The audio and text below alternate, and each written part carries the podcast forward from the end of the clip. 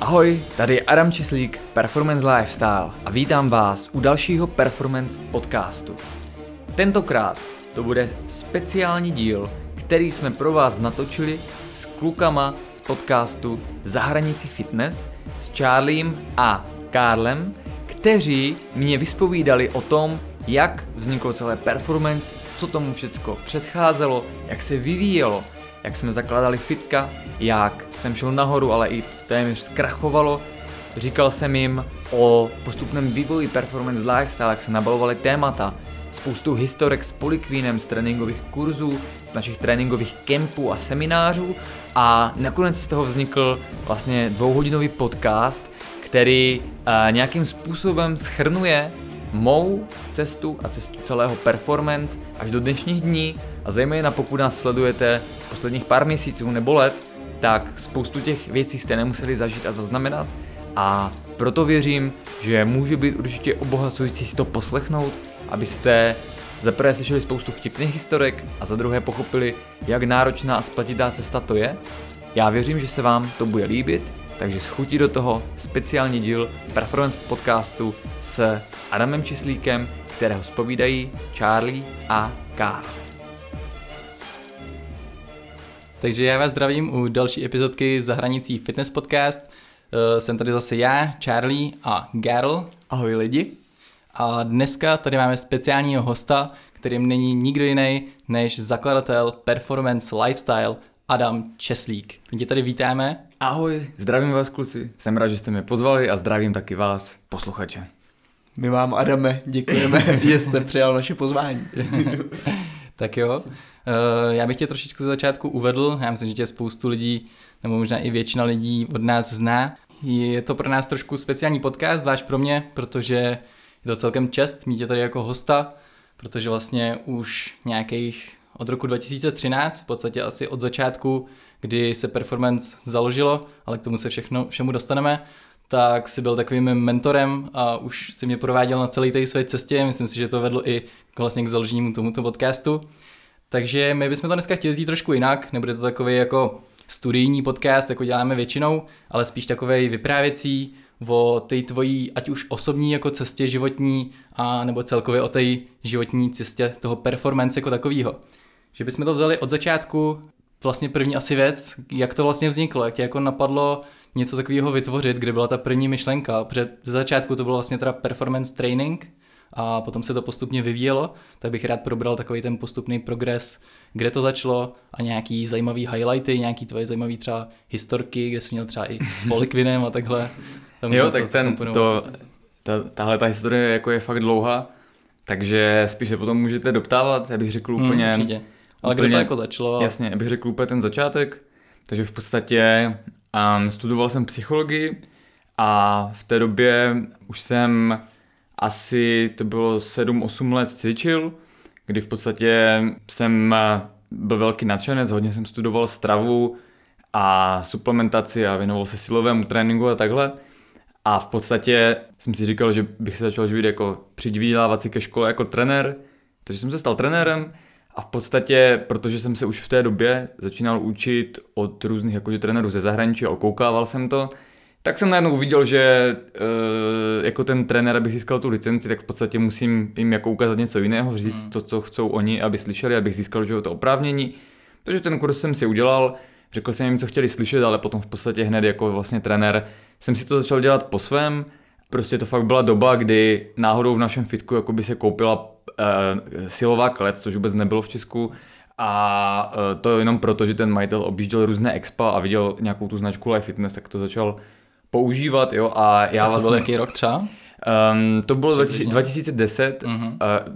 předtím jsem několik let dělal powerlifting, 2010 a 2011 byl zlom, kdy v podstatě jsem podle Thibaudeau začal jakoby se zajímat o tenhle ten výkonnostní styl tréninku a prostě dělat všechno od prostě pliometrie a dynamiky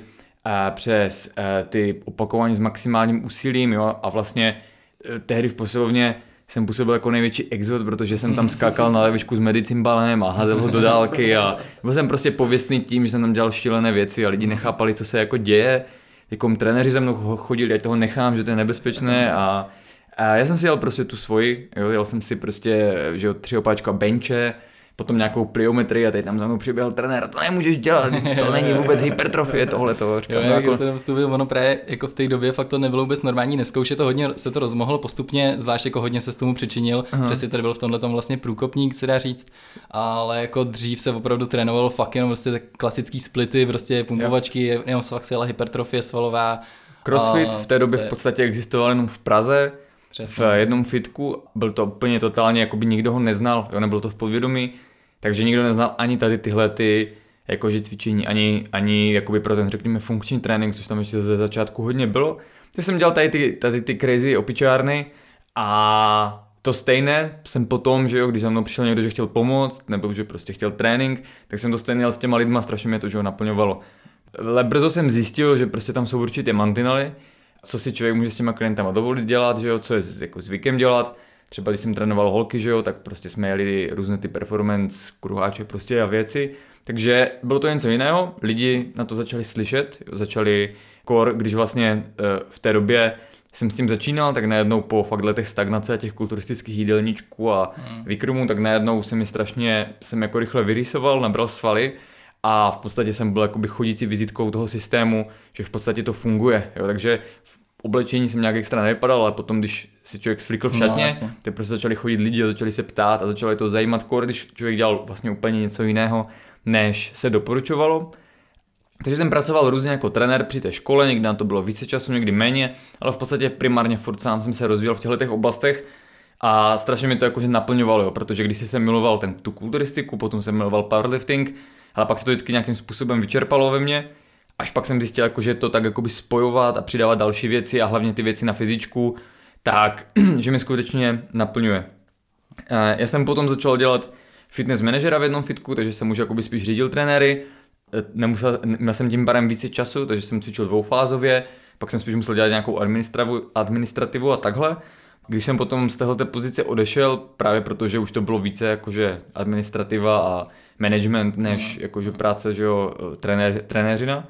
tak jsem měl najednou strašně volna. Takže v tom volnu jsem, protože jsem prostě byl fakt jako milovník toho cvičení, tak jsem začal chodit na nějaké strongmanské tréninky, v té době už jsem vzpíral, v té době vlastně už to bylo taky nějaký čas, co jsem dělal na kruzích, to vždycky byla nějaká jakože etapa, když jsem se něco učil, třeba půl roku na kruzích a potom jsem to přidal k tomu svému normálnímu tréninku. Takže v téhleté době,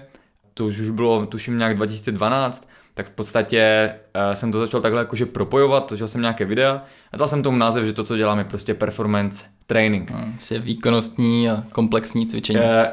Vlastně podtitul byl All Kind of Performance, jo, to znamená od atletického tréninku přes powerlifting, kulturistický trénink vzpírání, gymnastiku na kruzích, crossfitové metcony, prvky jogy, spoustu věcí jakoby dohromady a v podstatě mě naplňovalo to, že fakt jako v té době jsem jezdil třeba i trojfázově, ale prostě jsem to bral jako životní styl, že člověk si udělal jeden hlavní trénink, pak jsem měl nějaké jako klienty, už ne jako trenér někde ve fitku, ale takové spíše soukromé, pak jsem jel někam na trénink se něco naučit a večer prostě jsem si šel, to bylo v létě, že jo, při západu slunce hrát na dětské hřiště na hrazdy, že jo, co tam byly tehdy jenom jedny, dneska už je všude plno, ale zrovna v té době, když to mělo největší boom, tak ještě chyběly. No a takže sám jsem jakože si vypracoval ten performance training pro sebe, případně pro klienty a když potom bylo té školy hodně a cestoval jsem pořád mezi Brnem a Ostravou, tak v podstatě na těch dlouhých cestách jsem začal přemýšlet, jaká by byla jakože možnost tohle zprostředkovat více lidem, jaké jsou možnosti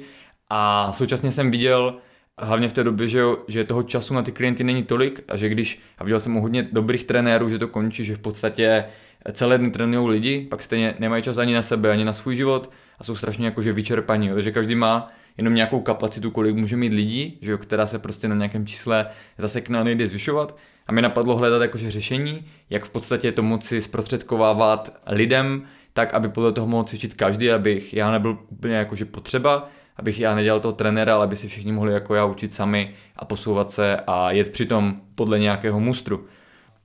To jsem tak vždycky vymýšlel při těch cestách do Brna, v podstatě jsem pořád, jako by to byla úplně jiná doba, kdy v podstatě neexistovaly hipsterské kavárny a v podstatě takovéhle jakože podnikání svojí cestou moc nejelo, neexistovaly. Instagram vlastně ještě vůbec nejel, jo, já jsem pak byl jeden z prvních lidí na Instagramu jako s osobním profilem. že jak třeba dneska jde YouTube, to nejelo, na Facebooku ještě v podstatě neexistovaly placené kampaně, neexistovaly ještě stránky na Facebooku, byly jenom normálně profily, nebylo v podstatě ještě pro firmy příliš jako efektivně tam dělat, neexistovaly firmní profily, ten vlastně celkový marketing byl pořád v tom fyzikálním světě. Takže to bylo jakože období, kdy bylo vlastně ještě těžké uvažovat o nějakém digitálním marketingu a šíření digitálních informací. A jediné, co jsem vlastně věděl, v podstatě jedna z věcí, která k tomu hodně pomohla, tak byla kniha 4-hodinový pracovní týden od Tima Ferrise, kdy první jsem četl vlastně to 4-hodinové tělo, že jo, to mi zase ukázalo, tam poprvé jsem se setkal se jménem Poliquin, že on v podstatě popisoval, že u něho absolvoval nějaký kurz, což byl myslím Kinetic Chain. No a když se mi líbila tahle kniha, tak jsem zkusil i tu jakože business knihu, ten 4-hodinový pracovní týden, a tam mi v podstatě ukázala, že zatímco u nás o tom takhle lidé ještě neuvažovali, takže v zahraničí, v Americe už je normální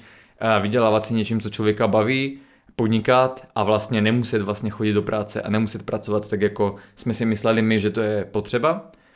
A ta kniha mě strašně inspirovala a prostě věděl jsem, že to nějak udělám a nevěděl jsem jak, jo, prostě, že jsem měl tu vizi, měl jsem tu myšlenku, že jezdil jsem v tom autě a viděl jsem prostě, že by to chtělo nějak zprostředkovat a teďko mě jakože začaly napadat ty obrysy toho tréninkového plánu, který by byl online, ale v podstatě mi tam chybělo, jak se k tomu dostat, jak to dostat mezi ty lidi, jak je přesvědčit, že tohle je to, protože ty cesty v podstatě ještě neexistovaly v té době. Já jsem teda to tak jakože nechal být, to ve mně uzrávalo a pak v rámci té knihy jsem se minimálně dočetl o tom, že v zahraničí existují blogeři a blogy, což u nás opravdu tehdy dělalo pár lidí a že vlastně ty blogy můžou vydělávat jenom z reklamy, když dělají dobrý jakože content. Takže jsem si potom, jednou jsem měl svitka, jeden kamarád mi právě říká, což už bylo vlastně ve chvíli, co jsem zapomněl říct, že potom ten přechodový krok byl od trenéra, kterého už jsem skoro nedělal, protože nebyl čas, tak jsem se přihlásil jako redaktor do narony.cz. No, tam já jsem se s tebou vlastně poprvé setkal u těch článků Mýty Ostravě. To byl vlastně úplně první impuls, který taky to hodně rozvířilo vody, že jo. Tam to bylo úplně zase kompletně něco jiného. Tam vlastně šlo o přerušovaný půsty, který tady vůbec se vlastně neprobíraly a byla to úplně nová myšlenka. Ono těch témat bylo hodně, ten příběh je jakoby komplexní, že trénink byl jiný a v podstatě trošku jakoby v návaznosti na to jsem se začal měnit tu stravu. Vlastně to bylo ve chvíli, že jakoby cvičil jsem už dlouho dobře, ale hodně jsem měl zničenou imunitu, měl jsem zničenou pleť, měl jsem zatížené játra a ledviny a to v podstatě kdyby z té kulturistické stravy, protože jsem si vypěstoval hodně intoleranci na takové ty potraviny, co jsem třeba by the way díky Timu Ferrisovi začal jíst prostě 3x denně rýži a fazole z plechovky, protože to tam strašně doporučoval, jako být jako low carb bez té rýže, ale v podstatě jsem si říkal, jo, tady vede cesta. Tím jsem se už pak úplně dohnojil a když jsem potom nastupoval jako ten fitness manažer, tak to mě zachránilo, protože bylo tak málo času, že jsem v podstatě začal vynechávat jídla a když už jsem jedl, tak jsem poprvé v životě zkoušel jíst jenom vlastně jakoby maso a zeleninu a tuky, to znamená jako je paleo. Tím, že jsem vyřadil vlastně ty potraviny bohaté na antinutrienty, tak během týdne jsem se prostě dostal z problémů zdravotních, které jsem měl předtím asi 3/4 roku a které byly vleky. A to mě zase vedlo k tomu, že jsem se začal zajímat. Potom úplně náhodou od jednoho pána v šatně jsem se dozvěděl o Warrior Diet, co jsem začal s tím experimentovat. Shodou okolností potom v té knize, že jo, on popisoval, jak je důležité mít třeba nativní protein, jak je důležité mít trávicí enzymy, multivitamin z přírodních látek a tak dále. Takže jsem si to všechno poobjednával, ještě šlo to jakoby objednat u nás, začal jsem to užívat a najednou jsem zjistil poprvé v životě, jaké to je, když opravdu to tělo využije ten protein a cítí se po něm dobře a nemá člověk nadýmání, že ho nezahltí ho prostě nějaký physical factor do toho anabolismu. A tak jsem vlastně změnil ten svůj náhled už v té době, že trénink už byl úplně jiný, než se dělalo, ale u té stravy to trvalo díl, já jsem vlastně v podstatě překopal tu stravu. Začal jsem jíst méně, přestal jsem se konečně poprvé v životě bát, že když nebudu jíst každé 3 hodiny, takže prostě budu pálit svaly. Začal jsem jíst daleko méně sacharidů, více tuků, více jakoby stylem třeba paleo, přerušované hladovění. To tělo se ozdravilo, začal se objevovat daleko větší progres a to už byl vlastně ten sklon 2012-2013 a já už jsem měl těch informací, které byly, ne že bych měl tak hodně informací v té době, ale v podstatě měl jsem nějaké koncepty, které fungovaly, které byly kompletně proti tomu, co vlastně se tehdy psalo jenom furt to stejné, dneska už je to liberální, že jo, ten čas. No a tak jsem se přihlásil do Rony jako redaktor, napsal jsem jim jeden článek takový, jako abych se zavděčil a potom vlastně jsem měl ten plán, že zkusím, uvidíme, jestli mi to zveřejnili a v podstatě jsem začal psát ty Mýty Ostravě kdy v té době, že jo, tam všichni ti kulturisti a vůbec jako lidi, co cvičili, nadávali v těch komentářích ještě to, že jo, nebylo, tak na Facebooku se to neřešilo. A nadávali tam prostě, že to je tak jakoby rozdílné, jo, a přitom jsem tam se našel někdo, kdo přiznal, že vlastně tak taky tajně jede, jo, že se na tom cítí super. A tak lidi, i když tam bylo hodně, to zvedlo negativních reakcí, ale hodně lidem to otevřelo oči. Já jsem měl v plánu původně, že jo, napsat prostě jenom 3 články o tom a pak psat zase jiné články. A samozřejmě, že ta redaktořina by člověka neuživila, jo, to bylo prostě fakt malý přivydělek, aby si člověk koupil prostě nějaký protein potom nebo něco, jo. A navíc to bylo, že ten článek trval napsat, takže to bylo stejně tak jakože v měsíčním horizontu nebo horizontu 3 týdnů psat články. No a jel jsem z fitka zrovna s jedním klientem, svým kamarádem, a ten mi říká prostě, nepiš ten další článek už jenom tak, udělej prostě blog a dej tam odkaz na ten blog. A to mi začalo vrtat hlavou, že jsem přijel domů a vůbec nic jsem nevěděl prostě o blozích, o dělání webu, cokoliv, o dělání prostě grafiky, textu a tak dále. Tak jsem prostě k tomu sedl třeba v 7 večer hladový a ve 4 ráno jsem skončil a byl prostě kostra blogu byla hotová jakoby s jedním článkem, včetně vytvoření logo jsem udělal další den ráno potom, ale já jsem prostě takový, že jsem cítil, že prostě to musím teď komu udělat, že jsem prostě udělal to logo, ten štít s tou lepkou, udělal jsem ten název toho blogu Rise by Performance, který v podstatě funguje dodnes, koupil jsem ty webovky, všechno jsem si zaběhl, jakože musel dostudovat v nějaké té formě, abych to mohl co nejrychleji použít.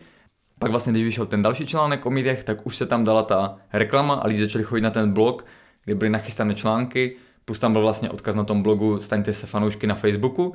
kdy to ještě nebyla skupina, ale byla to jakože stránka pro tu danou věc a tím vlastně ti lidi začali chodit na ten Facebook. No a tam jsem začal dávat příspěvky informační, což taky v té době ještě nikdo nedělal a v podstatě jsem začal těm lidem na denní nebo několika denní bázi dávat informace, že jo, zdarma. A ukazoval jim, že vlastně tam je nějaký obsah, který se vyplatí sledovat a tím jsem začal budovat vlastně vybudovat to publikum. To bylo teda 2013 a ten březen, vlastně kdy vyšel ten blog, tak beru jakože spuštění toho systému performance pro veřejnost s tím, že jsem vlastně věděl, že to udělám dříve či později, nakonec to bylo v podstatě hned po vydání toho článku jsem věděl, že mám zhruba 2 nebo 3 týdny do dalšího článku z té série, což už měl být v té době poslední. A že to je ještě jakoby jedinečná možnost vytvořit ten produkt. Takže jsem v té době, u nás to vůbec nebylo ve zvyku, věděl, že se v zahraničí prodávají e-booky a jsou tam tréninkové plány, tak jsem v podstatě sepsal ten svůj nejlepší plán, který jsem jakoby vyšperkoval, jakoby Performance Training 1.0 se to potom jmenovalo, začátku to byl jenom Performance Training protokol, ve fitku jsem nafotil prostě fotky cviků, napsal jsem k tomu popisy těch metod a tohle, udělal jsem z toho e-book, založil jsem si Paypal, což taky ještě nikdo neznal, všichni z toho měli strach, jo, že se tě okradeš a všechno. To trvalo potom ještě pár let, jakoby tady tyhle ty obavy, ať už lidi nebo banky je prostě varovali, ať určitě nepoužívají Paypal, jo, že to je dílo ďáblovo. A byly to jako super pionierské časy, kdy v podstatě člověk ještě pořád, že dělal tu výšku, takže měl tu jistotu. Bydlel jsem jak už... do toho skočím, jsme se neuvedli, teda co jsi studoval? No, studoval jsem psychologii, magisterské studium v Brně na Filozofické fakultě a původní plán byl, že prostě budu dělat terapeuta. Jo, což vlastně teďkom se bavíme, že tohle byl, myslím, že 4. ročník na té výšce, na předposlední, kdy se spouštěl ten systém, tak to vlastně začalo. Ale furt ještě byl plán dělat terapeuta a tohle mít vlastně jako něco, co bude vytvářet pasivní příjem jako třeba k tomu, což je vždycky potřeba, protože člověk prostě ty náklady, že ho má jako terapeut, je to strašně nevýhodné povolání, což byl důvod, proč jsem se pak tomu nevěnoval, k čemu se můžeme dostat za chvilku. Takže se to spustil se ten protokol a v podstatě říkám, byla to super doba, protože člověk měl ty jistoty, nešel do podnikání, jakože to, že furt měl tu jistotu, že dodělá školu, bude dělat terapeuta a tím pádem se nebal zariskovat a udělat něco, co tady není, nebo dělat ty věci prostě jinak, jo? Nebyl tam ten strach, což myslím, že hodně pomohlo a já si vzpomínám, že vlastně současně jsem ještě s tímhletím, aby toho nebylo málo, začal s 2 kamarádama řešit, že si uděláme malé fitko na tréninky. Takže vlastně jsem měl jakože 2 projekty, kdyby jeden jakoby zkrachoval hned v počátku, tak aby ten druhý pokračoval. Takže to byly takové pionýrské doby, kdy říkám, všechno jsem se učil prostě na koleni, jak se dělá. Včetně toho, že jsem potom začal dělat první kampaně na Facebooku, což fakt v té době tam třeba inzerovali 2-3 firmy v České republice. Ty reklamy tam v podstatě měly jenom vpravo ve sloupci se ukazovalo, že ty tam reklamy na Facebooku skoro nebyly. A když se tam poprvé objevila reklama tak mi volali známí nebo kamarád, co má velké firmy prostě a říkal, tyjo, kolik to stálo, že si tam mohl mít reklamu prostě. Říkám, kolik si zaplatíš? Prostě. Protože si mysleli, že člověk musí být milionář, aby si jako třeba to srovnávali s tím mít billboard, jo. Ne. Ale tím, že ten Facebook byl tak prázdný, tak to se to nepoužívalo, takže tak jako nabídka poptávka udává cenu, že jo. Takže ceny byly extra nízké za extra vysoké dosahy a nikdo tam neinzeroval, takže nebyla v podstatě nejenom že konkurence, ale v podstatě byl prázdný prostor, jo. Což tomu taky hodně pomohlo. Jestli to pamatuju jako dnes, to byl fakt jako krásný pocit, když zaprvé, že člověk udělal ten blog, cítil se super, že něco vytvořil, teď tam chodili lidi, psali komentáře, takže to byl takový pocit, co už dneska tak člověk nezažije, protože to je normální, že psát komentáře, mít sociální sítě a tohleto, ale v té době to bylo jako něco wow, ono prostě to funguje, ti lidi píšou na tom Facebooku ty komentáře, jo, které tam ještě ze začátku taky nebyly, oni se přidali až postupně. Respektive to, že tam jsou takové diskuze dneska, tak to vůbec nebylo, že člověk napsal komentáře, kdyby psal dopis babičce z tábora, prostě včetně příjmení a adresy a lidi nebyli zvyklí, no.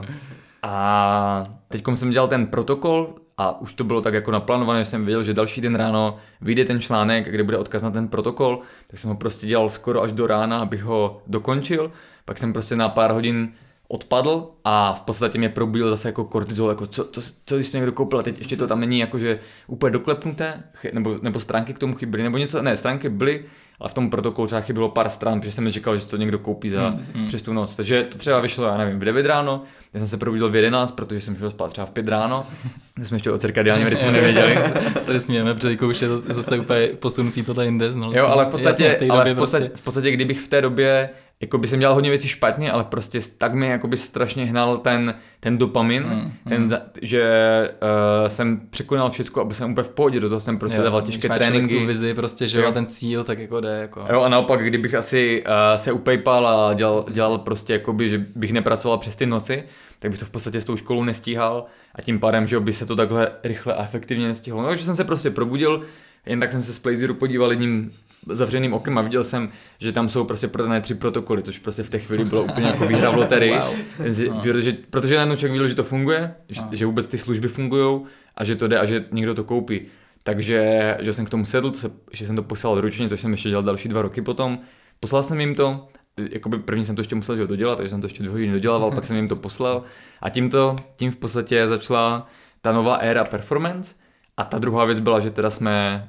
během toho, což na to navazovalo asi o 3 týdny později, ještě byl jeden článek a tam už v podstatě byla reklama na vlastně první Performance Power Center pro klienty, že tam můžeme dělat tréninky. A to bylo ještě to malý fitko, jak jste měli s těma kamarádama teda, to bylo to úplně vlastně, to bylo to malé. Taková místnost vlastně jako. A taková větší místnost, jako v podstatě dneska by si zacvičil by si v tom pohodě, protože tam byly dvě klece, hrazdy, kruhy, všechno, co to potřebovalo, za jedna stojky. A tam byly prostě jedny z nejlepších tréninků, protože jsme tam ty skupinovky tam byly jenom někdy, které jsem vedl a jinak jsme tam prostě chodili cvičit hlavně my, takže už jenom to, že jsme do toho nemuseli kupovat žádné fitko a v podstatě to bylo, protože v té době ještě nešel ten performance někde pořádně cvičit, všude byly strašné jakoby restrikce, omezení a fungovaly jenom klasické fit centra. A my jsme si udělali prostor, kde v podstatě najednou si mohl přijít a zacvičit si fakt, konečně mít 3 stanoviště, jo, na přemístění, na dřep, jo, teď jsme měli prostě řetězy zátěžové a věci prostě, co vůbec nebyly, jo, mohl si jet ze zarážek a vlastně, jak jsem to vždycky někde simuloval, anebo jsem věděl, že se to jezdí, tak v podstatě jsem se cítil, vždycky jsem se jakoby zhlížel, jak tehdy měli na T-Nation svoje fitko a měli tam prostě ty loga, že jo, na zdi a tohleto, takže v tom jsem se právě zdvihl, vzhlížel, že jsme udělali obří logo Performance Power Center, co tam bylo na zdi, teď jsme měli tu klec, že jo, teď se tam točil vlastně ty videa těch cviků už potom pro ty další protokoly, takže ono to všechno sedlo, jo, že byl prostě prostor, kde pro klienty, pro nás, kde jsme mohli cvičit prostě jakoby sestavy na kruzích, měli jsme zatěžové vesty, potom, když bylo pěkně, tak jsme vytáhli vždycky ven oknem, to bylo ve sníženém přízemí, jsme vytáhli činky oknem, cvičili jsme venku, potom se začaly právě dělat dvě skupinovky, už velké, třeba pro 20 lidí venku a v podstatě to i tomu pomohlo, protože najednou tam člověk mohl fotit fotky, dělat proma, točit cviky a strašně to, že ho posunulo, než když předtím se člověk takhle někde schovával ve fitku. Ani moc nebylo jakože někde příležitost se fotit, každému to vadilo, ještě se to nebylo jako zvykem se natáčet, to potom byla jiná éra, kdy jsme si vždycky dělali srandu, že ve fitku nemůžeš cvičit tak, abys nebyl kdykoliv v nějakém záběru kamery, že vždycky to tam pokrývali nějaké mobily, když se lidi natáčeli, takže tam vždycky se musel učesat a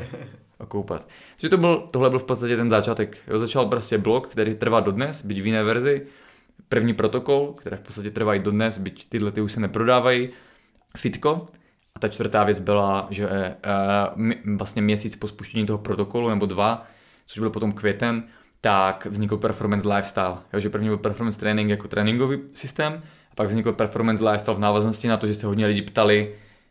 na stravování. Za začátku jsem jim normálně psal jídelníčky a pak vyšel vlastně takový základní manuál, jakoby nástřel stravy. Jo, velice primitivní, ale velice, velice odlišný od toho, co bylo v té době. A tím to začalo vlastně, že bylo trénink, strava, fitko, blog, Facebook, takové jako 4 média, co vytvořili ekosystém. Lidi začali vnímat, že tu je nějaká změna a že v podstatě to najednou je strašně zábavné, je to zábavné to objevovat a zkoušet a má to rychle efektivní výsledky, že se najednou se nesoustředili na to, jak vypadají, ale na to, kolik zvedají, jakou mají výkonnost a najednou zjistili, že se to projevuje prostě v té postavě strašně. Že tam zlede spolu s tím vlastně. Jo, že, to je, že to bylo celý navázané prostě na tu cestu jako pořád se zlepšovat, že jo, prostě rise above, prostě pořád tam, ať už na té síle, že jsi tam vlastně i propagoval právě to, že se jako lidi právě hodně zaměřují na ten vzhled a že jako fakt jsou třeba frustrovaní, že nevidí hned ty výsledky prostě, protože nevidíš jako tak rychlý nárůst svalových hmoty, když nejsi úplně začátečník třeba. Přesně. Ale že v té síle jako to je vidět, prostě tam se může to sledovat rychlejš a člověka to líp odmění prostě i jako vidím dopaminem a já jsem to znal od sebe, znal jsem to od klientů, že v podstatě jsem se kolikrát nachytal, že jsem si říkal, tolik času jsem věnoval prostě tomu fitku, tolik suplementů jsem utratil peněz a stejně nemám ty výsledky, jaké bych chtěl. Takže proč se na to nevysrat? Jo? A to mě hodněkrát jsem se dostal do tady té uličky, když jsem měl potom zdravotní problémy, kdy v podstatě, že jo, to člověk si cítil blbě, nevypadal nic moc, ale tolik tomu obětoval a vlastně si nějakým způsobem byl vědom, že tohle to za to může. Že jo, to se bavíme, že prostě člověk, že jo, nechodil pít a teď nesocializoval se tak hodně, takže to byly ještě ty kulturistické časy, že fakt jakoby se člověk asocioval, že jedl ty krabičky a nic moc z toho nebylo. Takže já jsem potom začal razit tenhle ten s životem přívětivý přístup. V podstatě to překonávání nebo ten rise, to vstoupání, tak zatímco těch prvních několik let, řekněme třeba 4-5, to bylo primárně o tom performance training a furt jakoby o tom překonávání, tak potom to došlo k nějaké hranici, že už jakoby, protože to vždycky ta cesta kopírovala i moji cestu, moje zlepšování a pak už to došlo do fáze, že už jsem věděl, že naturálně se dále už zlepšovat nejde, už takhle to strašně mi bralo moc energie života. Takže se to vlastně začalo postupně více soustředit na ten performance lifestyle, začali jsme přidávat ty další témata a pak mi došlo, že vlastně ono to je pořád, to rise above your limits, akorát, že dneska už je to přes limity v oblasti zdraví, psychické výkonnosti, životní spokojenosti, psychiky, spirituality, ale pořád je to o tom neustále se posouvat vlastně dál, jo, že díky tomu to není jenom udělám něco a ta cesta se zastaví, ale že v podstatě pořád se můžu učit novým věcem, jo, proto není cílem všechno dělat hned a všechno porozumět hned, ale začít něčím a postupně ty věci prostě přidávat a vydat se na tu cestu, že protože pořád chceme být prostě lepší. Já myslím, že i to právě jakoby v těch lidech hodně rezonuje, no, že je tam ta myšlenka, že můžou být prostě lepší a v jakýkoliv sféře toho života, že to nezahrnuje fakt jenom ten trénink. Asi kdyby se začal hned se snažit všechno, tak to nejde a přesně o tom je ten rise, prostě, že i to stoupalo postupně, gradovalo a přidávaly se k tomu všechny ty věci. A když teda takhle to začalo tím tréninkem, potom kdy jako byl nějaký ten trénink, strava, to fitko, potom někdy tam přišla to velký fitko v Ostravě? Jo, to bylo... to v podstatě fakt ten rok 2013 byl extrémně nabitý, kdy ono to vzniklo, že jo, v podstatě, že jo, jako ten odboj, kterým to je taky jako dodnes, jakože hraniční hnutí odboje, že lidé prostě se tajili, schovávali si ve sklepích a tajně trénovali, aby potom předvedli prostě u bazénu skvělou formu v létě a všichni jim prostě aplaudovali ve stoje. Že v podstatě to bylo hodně undergroundové. No a potom, to ani nebyl tak můj nápad, ale těch kluků, se kterými jsme měli to menší fitko, protože já jsem teprve potřeboval začít pracovat na tom svém systému, ale oni ten stejný progres chtěli udělat v tom fitku, takže vymysleli, že uděláme to velké fitko, byla velká náhoda, že byly dobré prostory velké a udělali jsme vlastně to velké Performance Power Center, které v té době nemělo v Česku konkurenci, bylo obří prostě, je to dodnes obří hala, prostě neuvěřitelný prostor a něco takového, dneska možná jsou nějaké takovéhle v Praze, teď si nejsem jistý, už jsou takové větší centra, ale v té době jako mít tam, a zase já jsem to jakoby kreslil a plánoval a co se má koupit, vlastně jsme to objednávali, že z toho z rogu, nebo z čeho to bylo, a vlastně ne, to byla ještě jiná značka, to v podstatě jedno. A takže jsem si to celé nakreslil, jako byly prostě moje nejvlhčejší sny, jo, že prostě tady bude 5 klecí vedle sebe s pódiem, aby mohl fakt jet 10 lidí v tom. Vedle toho bude 35 metrů dlouhá travnatá plocha na Prowler, který vůbec nikde nebyl, my jsme ho ale tlačili tam venku. A tady budou obří 3 konstrukce prostě, na kterých jsou desítky kruhů,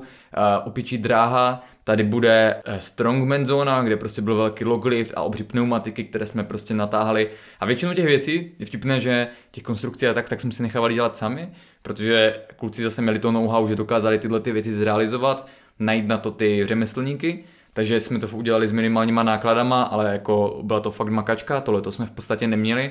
ale makali jsme na tom, včetně toho, že jsme tam zahazovali příkopy v cestě, obří křoviny jsme tam řezali. Jo, já si pamatuju i tu progresovou fotku vyloženě, to tak bylo zarostlý to, a pak jak se z toho udělalo úplně s tou. To v podstatě bylo fakt jak nějaký opuštěný barák, zarostlá zahrada, prostě opuštěné místo, kde straší, a my jsme prostě včetně toho, že tam vznikl chodníček k té zastávce, aby tam mohli proudit lidi, tak jsme z toho najednou fakt udělali jako něco, kde se lidi zastavovali, normálně lidi z ulice a chodili se tam dívat, co se děje, a cikáni chodili I got you tolik, co nezad. Takže jsme potom museli tam vyhlásit, že vlastně tam chodí cvičit policajti, což chodili, aby nás jako nechali, jo, aby to nerozkládali. Si vzpomínám, v podstatě tím, že byla ta hala, že jsme dostali dobrý nájem, tak nám to hodně pomohlo, že jsme si to mohli finančně dovolit, což dneska akor v Praze by se už jako vůbec nedalo. Ještě jsme měli, že několik místů takový zaváděcí nájem, a teď v té hale bylo jako alarm, byla tam recepce udělaná, šatny vlastně, které se až potom po roce jakoby renovovaly, takže to byl dobrý jakoby vstup do toho, ale fakt to byla makačka, že jsme vlastně tam celý den manuálně pracovali, já jsem potom přijel domů a potřeboval jsem lidem posílat plány, odpovídat na e-maily, trošku jakoby něco tam třeba přidat a takhle, do toho jsem měl furt své brutální tréninky, takže v podstatě fakt jakoby ty minimálně měsíc to bylo hodně jakože na dluh, a nejhorší bylo, že jsme to potom otevřeli a člověk zjistil, že ta práce neskončila, ale začala, protože jsme si nemohli dovolit recepční, tak jsme tam byli my. A začátku, že jsme tam byli normálně na 15-hodinové směny, fakt jakože umíral jsem tam, pak jsem vždycky zajel jenom na oběd prostě zpátky, člověk přišel večer domů, posílal ty protokoly, druhý den zase, pak se rozdělili trošku směny, tak to bylo lepší, a mi do toho ještě začala škola, poslední ročník, jo, takže to bylo jako těžké období, jsem se šahal na dno. A hodně se tam odrazilo to, že už jako by to tělo bylo zdravé, že prostě že jsem byl mladý, plný hormonů a takhle, ale v podstatě vím, že to potom bylo, že jsem vlastně měl školu celé dny, že jsem si to poskládal tak, aby to bylo na pár dní, to jsem měl třeba na 2-3 dny. O tam, ať jsem měl rovnou do Ostravy, kde jsem šel rovnou na recepci, kde jsem byl několik dní a celý víkend, abych jel rovnou do toho Brna. Takže hned velice brzy jsem si začal já platit svoji recepční, která tam byla místo mě, protože jsem myslel, že je pro mě efektivnější ty peníze vydělat přes trénink a potom mít a nemuset být v tom fitku jakoby, a zabíjet ten čas. Takže jsem se to snažil takhle jakože už optimalizovat. Takže to fitko se rozrůstalo, rozrůstala se členská základna a jo, lidi to tam byli jakože rádi v Ostravě, bylo to něco úplně nového a my jsme vlastně vůbec jakože učili ty principy toho performance tréninku a my se v podstatě do určité míry splnil sen, protože jsem měl ideální prostředí, fakt jako jaké jsem ani nikdy nedoufal pro trénink, jaké i dneska běžně jakože ve městě jakože nenajdeš, kde jsi mohl odjet úplně svoje nejbizarnější prostě nápady a šílenosti, do toho jsme tam točili videa a s kamošima jsme se předháněli, takže jsme se motivovali a do toho jsem tam vlastně ještě vedl tréninky pro 15-20 lidí, jakože skupinovky najednou lidí, kteří přešli, neměli zkušenosti a já jsem je vlastně mohl učit ten svůj systém a rozvíjet je. A to byla vlastně era, vždycky to jsou takové jakože éry, tak tohle byla vlastně ta éra toho Power Centra, do toho jsem vydal vždycky ještě nějaké protokoly, udělal jsem nové webovky prostě, takže fakt to byly jakože takové ty období, kdy známí dodělávali školy, neustále pářili prostě večírky a chystali se na to, že pak nastoupí do pracovního procesu a v podstatě já jsem si svou silou vůle a to bylo fakt jako období, kdy v podstatě jsem nepil ještě, Jarbu jsem ještě neznal skoro, tu jsem poznal v Špaňáku a kafe jsem nepil vůbec, prostě neexistovaly stimulanty, neexistovaly nootropika, vůbec neexistovalo, že by si dal nějaké doplňky stravy na práci, jo, nebo něco, aby se cítil lépe, takže v podstatě to všechno bylo o tom nadšení, že se prostě člověk dokázal přepnout a prostě dělat to a makat, protože měl tu vizi, že to někam povede. Krásný. No tak jo, tak to jsme popsali krásnou další teda etapu Power Performance Center. Mm-hmm. A jak to teda následovalo? Vím, že potom jakoby se to trošku, už jenom z toho tréninku, tam byl první velký jako ten protokol lifestyleový, že jo? Tam jsi se začal zajímat i o to zdraví jako takový celkově. Mm-hmm. Jo, to je v podstatě ta další fáze, jo, tam asi ty detaily úplně nejsou důležité, ale já jsem potom šel do Prahy, což bylo, když jsem jsem se chtěl zeptat, já jsem vlastně dokončoval ten páťák a během toho už povedlo se mi to dokončit díky tomu, že to fitko už nějakým způsobem mělo, byly tam ty recepční, hodně ty věci ty práce jsem mohl delegovat, dělal jsem tam hlavně skupinové tréninky. Během toho jsem vlastně dokončoval školu, kdy jsem diplomku zpracoval právě na téma přerušované hladovění, což byl vlastně jakoby experiment v přirozených podmínkách, kde 70 lidí hladovělo, což vůbec jakože nebylo, a chtěl jsem to udělat tak, abych v podstatě, když dělal diplomku, tak to mohl využít i jakoby v tom biznise, jo, mít k tomu nějaké informace, a chtěl jsem více dát do podvědomí to přerušované hladovění, a současně s tím vlastně ty výsledky jsem potom zpracoval zase do článku pro Rony, což byly ty poslední mýty o stravě, tak tam vlastně bylo celkově o přerušovaném hladovění, nebo už spíš jakoby i o tom dialektickém pohledu na stravování, kdy v podstatě poprvé jsem začal mluvit o tom, že pro každého je vhodné něco jiného a že to je jakoby individuální a že je potřeba to zkoušet. Takže vyšel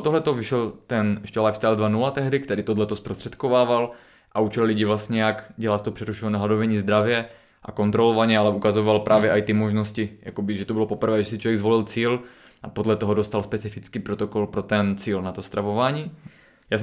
Já jsem byl současně sen zase, že dokončím tu školu v Brně, kde jsem byl 6 let, ale pendloval jsem Ostrava Brno, tak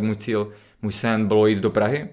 což jsem si teda splnil, a abych tomhle mohl pokračovat, protože jsem viděl jakoby tu vizi v tom performance training, tak jsem prodal ten podíl klukům v tom fitku, protože jsem věděl, že na dálku to nebudu moci kontrolovat a kdyby tam byly nějaké problémy, tak by mi to stáhlo zase zpátky. Jo, takže jsem už chtěl jít s čistou hlavou, takže jsem jim to prodal, oni si šli potom svojí cestou, do dneška to funguje, to Performance Power Centrum.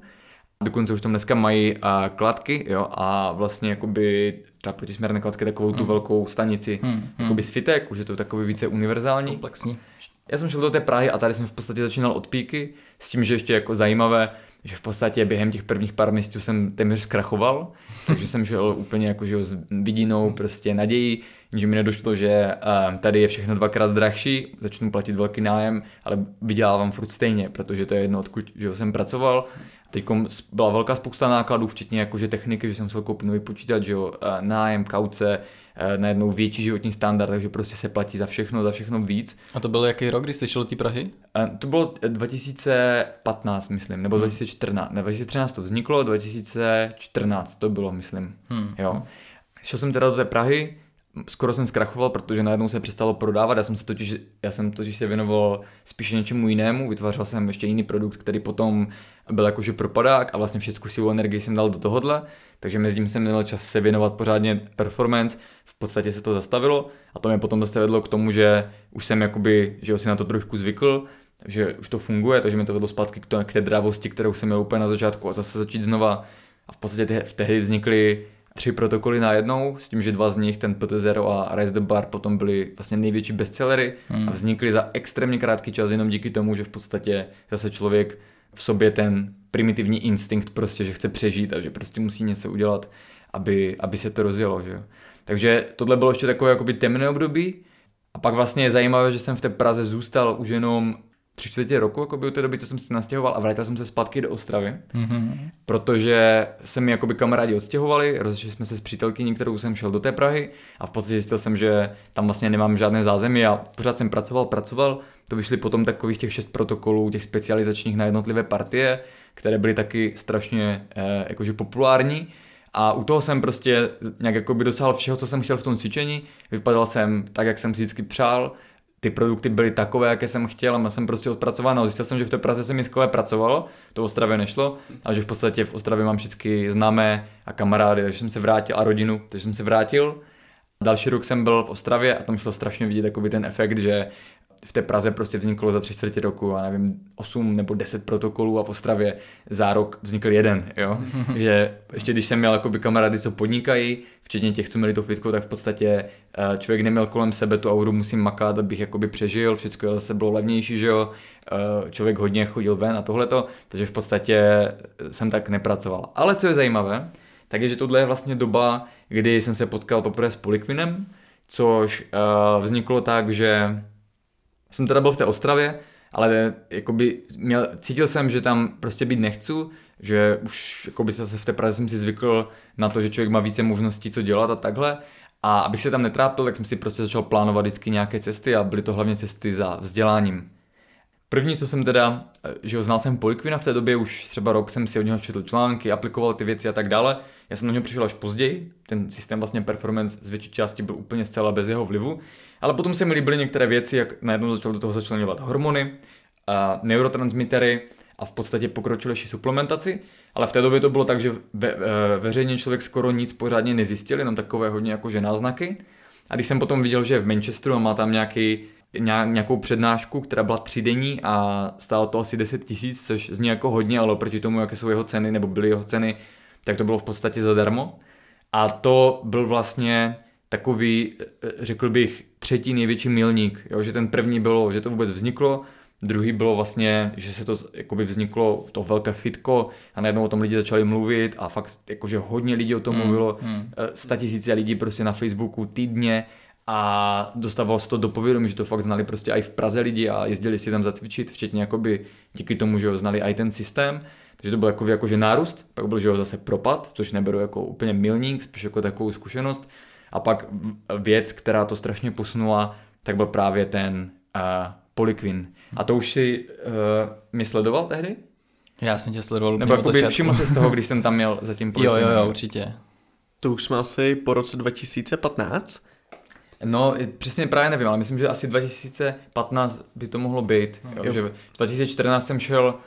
v srpnu do té Prahy a 2015, myslím, že v říjnu byl ten Manchester. Jo, takže by to sedělo. A to byl můj začátek Ostravy. Jo, já jsem tě začal sledovat více po tvojí druhé přednášce Performance Lifestyle 2.0, to bylo březen 2015, myslím, tak jsem tam právě byl, tak to bylo potom, ten Poliquin. Oni byli, jakoby stejná přednáška byla 2 roky po sobě v podobný čase. Jo. Tam je ještě zajímavé právě to, že ten rok, kdy jsem měl na Poliquina, což bylo teda na podzim, tak tím, jak jsem byl v té Praze, tak jsem vymýšlel nové koncepty, kterým abys to mohl ubírat a jeden z nich bylo přednášky začít dělat. Protože jsem najednou byl někde, kde jsem věděl, že ti lidi můžou dojet, ještě z okolních měst a takhle. Takže jsem vlastně udělal, že jo, první přednášku, to je vtipné a to právě teď poznáš, že jsi byl na tomhle ročníku anebo až na tom druhém po Poliquinovi. Měl jsem oblek? Jo, teď jsem chtěl říct právě, jestli to poznám podle toho, jestli jsem měl oblek, kapesník, no, tak byl jsem po obleku. Tak to bylo 2014 ještě si myslím. A ne, vlastně ne, 2015, ale vlastně na začátku to bylo. Jo, myslím březen. Jo. A právě bylo asi 5 přednášek, nebo 6, jedna byla, myslím, mají v Ostravě, ale tam jsem byl normálně, ale v podstatě jsem tam měl ten oblek, protože jsem si říkal, prostě člověk dělá přednášku, musí reprezentovat, tak prostě musí mít oblek s kapesníčkem. A ještě se jako necítil v tom přednášení, že občas na to nebyl zvyklý, tak si potřeboval asi dodat prostě jako nějakou tu svoji auru. Spíš prostě, se mi líbilo, protože že většinou lidi, když dělají cvičení a stravu, tak hodně chodí ve sportovním, ale jsem prostě vždycky rád chodil jakože elegantně oblíkaný a měl jsem rád obleky, ale v podstatě jsem je neměl nikdy kam nosit, takže jsem měl nějaké obleky, takže jsem si to prostě vzal. Do tanečních. A teď je vtip. No to už nebyl, to už byl právě jako, že už věděl, že nemůžeš mít jako normálně do společnosti černý oblek, že to je pohřebák, takže jsem měl prostě nějaký hnědý prostě oblek. Jo. Sranda je, že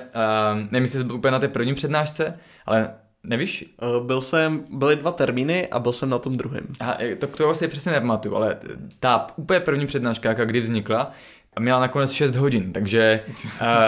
to byla taková zkušenost, že já jsem byl strašně nadšený, nahypovaný a zajímavé bylo, že tehdy jsem stanovil témata, které jsme začali rozvíjet pořádně až o několik let později, takže jsem tam vlastně první část byla vůbec ten Performance Lifestyle 2.0 a pak jsem začal mluvit o psychice, začal jsem mluvit o mikrobiomu, potom právě o jakoby v těch dalších tématech, které třeba děláme až teďkom pořádně, jo. Do hloubky. A vlastně ta optimalizace zdraví, tak jsem to zmínil a teďkom to tam vůbec nebylo, že v tom systému žádné zdraví, žádná psychika, žádný mikrobiom, žádná optimalizace, takhle navíc, jenom prostě předtím to bylo stravování pro přeměnu postavy.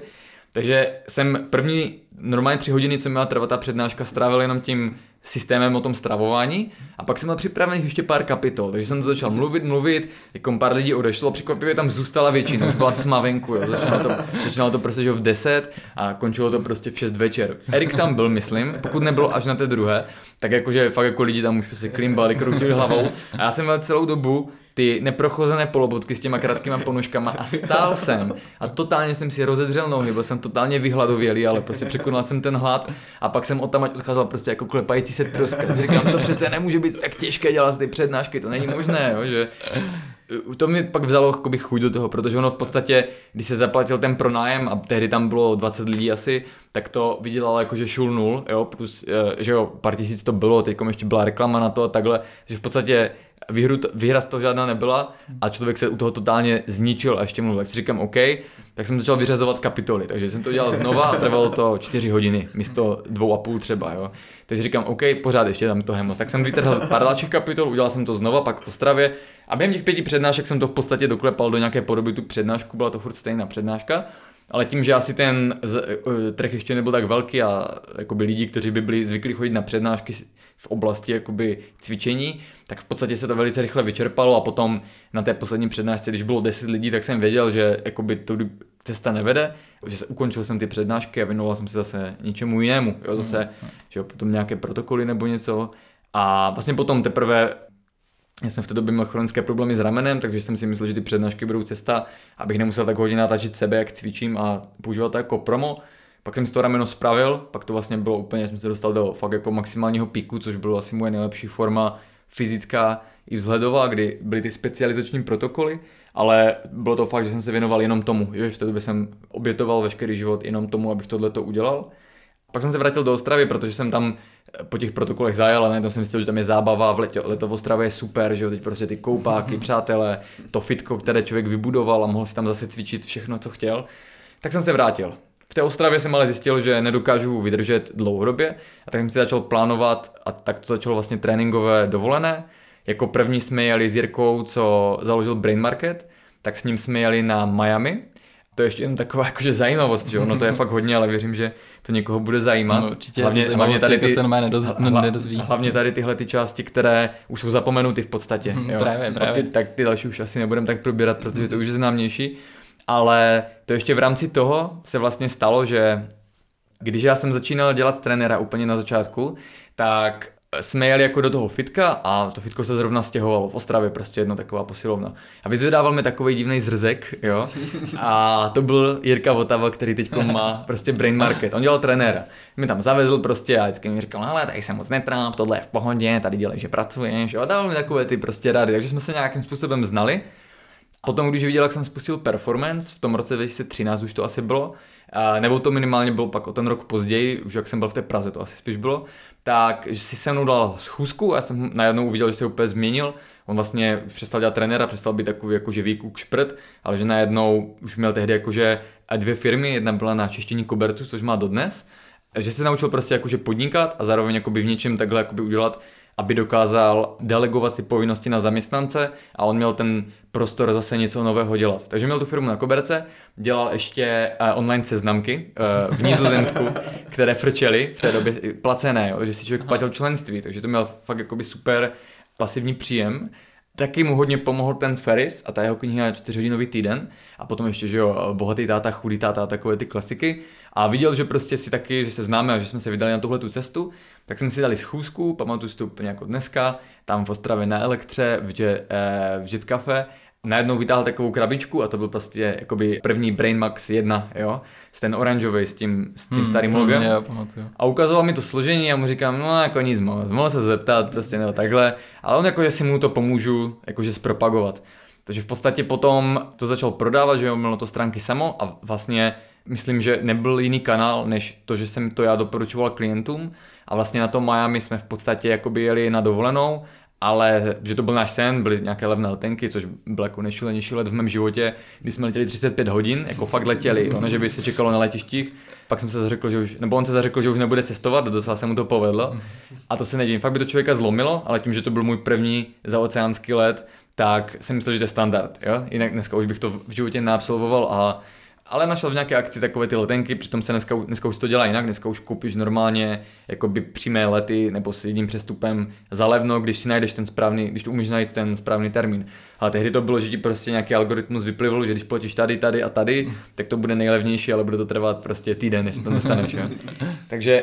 jsme letěli na to Miami a že tam natočíme nějaké video, ten Brain Max jsme tam nafotili a najednou nás že to je vlastně taková zábava, že někam jdeš, uděláš produktové fotky, současně si užiješ dovolenou a já jsem tam natočil jedny z nejlepších prostě záběrů, co potom byly v různých trailerech a prostě promech a tak, jakože něco, co prostě normálně, že člověk nezíská, když se bude točit tady ve fitku. tak tam v podstatě jsme cvičili na té pláži, zase prostě tam bylo takové vlhko a to, že úplně jsem měl staženou vodu, že prostě forma vygradovala. Chodil jsem tam do těch poprvé, jsem byl těch opravdových crossfitových amerických boxech, jo, cvičit a tak dále, takže to bylo super a tam jsme vlastně začali od té doby potom prodávat ten Brain Max 1 jako takovou součást vlastně toho životního stylu, toho performance, jo, že už předtím byly nějaké suplementy, že jo, pro jakoby tu přeměnu postavy nebo takové ty základní věci jako proteiny, multivitamíny a tohle. A tohle v podstatě bylo první jakože nootropikum, i když slabší, ale v podstatě tam byly věci, které v té době šly sehnat, že ten trh byl ještě úplně, že jo, jiný. A najednou to byla první věc, co si člověk mohl dát na práci. Takže jsme pak natočili k tomu videjko takové lifestyleové v Ostravě, můj den, jak tam rozdělám závěsy a pracuju a na bazénu si plavu a cvičím prostě a fakt jako takové zase něco jiného. A to vlastně byl ten ukaz toho, že to může jít i víc do toho jakože životního stylu jako celkově pro všechny. Pak teda konečně přichází na scénu Poliquin. Yes. Jsme zase zpátky. Jsme tam, u čeho chcete celou dobu slyšet. Takže jsem měl do toho Manchesteru na Poliquina. Totálně jsem dojebal přípravu, takže jsem si prostě, nevzal jsem si žádné suploše ani magnésko a to bylo fakt doba, kdy jsem ho hodně potřeboval. Měl jsem jenom příruční zavazadlo, takže se mi nic nechtělo brát, nic se tam nevešlo. Takže jsem potom zjistil, že mi všechno chybí, byl jsem tam totálně přetrénovaný a zničený. Byla to vlastně potom Miami taková zkušenost, jakože už tréninkovou dovolenou jsem zažil, ale byla to první zkušenost s takovou tou tréninkově vzdělávací dovolenou, kdy v podstatě já jsem moc neholdoval nikdy tomu jenom jakože ležet a odpočívat, což už zase dneska tomu holduju, ale nebavilo mě prostě být někde v rezortu, jo, takové jakoby ježdění někam do divočiny ještě moc nebylo, jakože někam do Karibiku nebo někam prostě na Zanzibar a takhle, jo, nebo na Sri Lanku, to bylo ještě v podstatě sci-fi. Amerika vždycky byl, že můj sen, ale každopádně začaly se mi líbit dovolené, kdy člověk jede a využije to vlastně nějakým způsobem pro ten svůj biznis, že vlastně tam udělá promo materiály, které jsou pěkné, vypadají dobře, že jo, lidem se to líbí, informačně hodnotné a tak dále. No a v tom v Manchesteru, to bylo 3 dny a ten hlavní benefit byl, že jsem se tam naučil, jak se dá udělat ta přednáška, aby vydělávala a aby vlastně toho bylo nejenom jakože fandom, ale vlastně aby to fakt jako dokázalo generovat zisk, aby to lidi měli rádi, aby jim to dalo nejenom to, co si zaplatili, ale v podstatě jakoby nadhodnotu do toho života, takže tam jsem se prakticky spíš jako hodně věcí odkoukal. Samozřejmě mi to otevřelo oči i v těch informacích, kdy on přišel, takže to bylo, kdyby se tam zmotnil váš hrdina, že jo, o kterém čtete, víte, že je prostě fakt špička v té oblasti, najednou tam přišel. On existuje, je živej. A to tam bylo fakt jako tehdy 350 lidí a většinou osobní trenéři z různých super gymů a takhle, že byla to fakt jako velká událost a v podstatě náhodná, protože on tohle příliš často nedělal, kor v Evropě. Takže jsem poslouchal a teď v podstatě on mluvil, ale já jsem vůbec nevěděl, o čem mluví, jo, protože začal mluvit o detoxikačních drahách, jo, o metylaci, začal mluvit o neurotypech, o neurotransmiterech, začal mluvit, co jsem znal jenom ze školy, že něco takového jakože existuje, o tom, jak je optimalizovat, o nootropikách, začal mluvit, samozřejmě, když bylo něco z tréninku, že jo, a takhle, tak jsem se chytal, najednou tam vytáhl vlastně jakoby vlastně to měření těma kalibračníma kleštěma, to jsem na něj čuměl jak prostě na černého mága, jak tam někoho klepetem chytl pod lopatkou a řekl, že prostě špatně toleruje sacharidy a já úplně, what? Co to je prostě, tak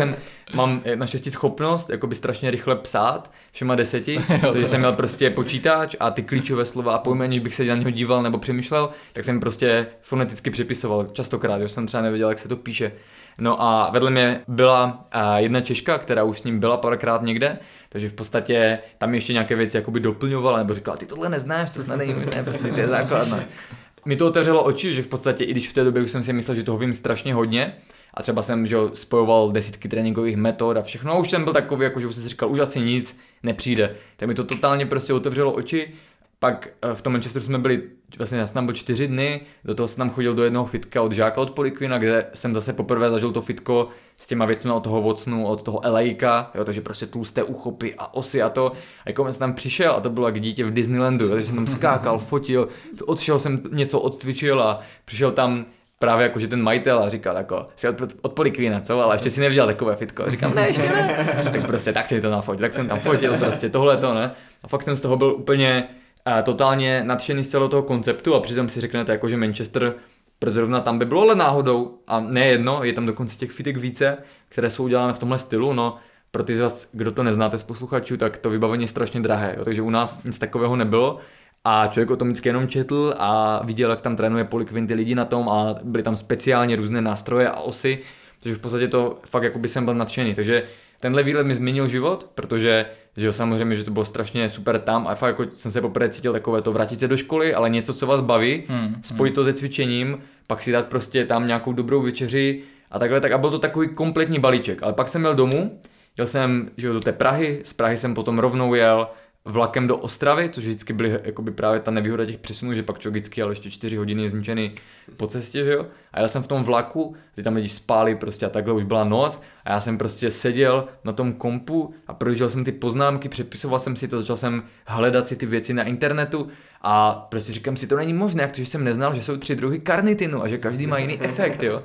A spousta věcí, včetně toho, že on tam právě rozlišoval něco jako právě ty somatotypy, kdy podle tvaru těla a množství tukové tkáně rozlišoval,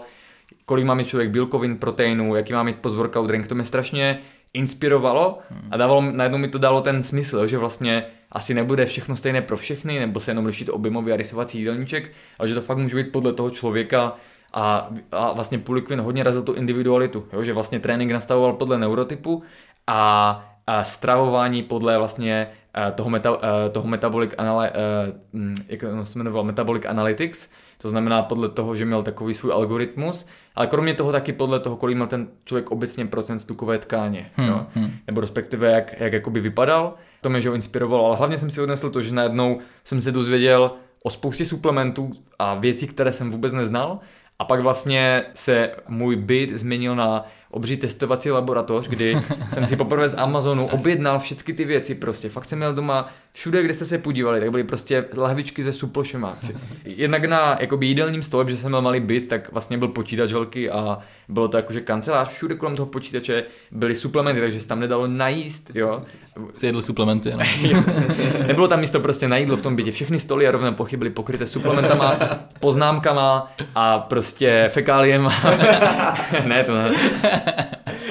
A prostě fakt, když by tam člověk přišel, tak si řekne, že je v nějakém prostě laboratoři šíleného chemika. Zaprvé jsem to začal testovat na sobě, pak jsem si začal zvát různé kamarády a tak, vždycky jsem říkal, vem si tohleto, zkus tohle a pak jsem si začal zapisovat, jak to na ně funguje a kromě, takže jsem ty věci, co mi řekl Poliquin, tak jsem testoval na lidech a na sobě, jestli je jde cítit nějaký efekt a kromě toho jsem objevil různé vědecké databáze, včetně stránky Examine, která to vlastně zpracovávala a to bylo pro mě prostě jak Bible, jak zlatý důl, protože tam byly všechny suplementy zpracované s těma studiema na lidech, prostě dali to dohromady tu literaturu a já jsem si z toho prostě udělal, co mám do dneška, ale už to nepoužívám, protože už ty věci znám a už navíc je to úplně někde jinde, ale v té době prostě všechny suplementy, třeba 150 věcí, látek, bylinných preparátů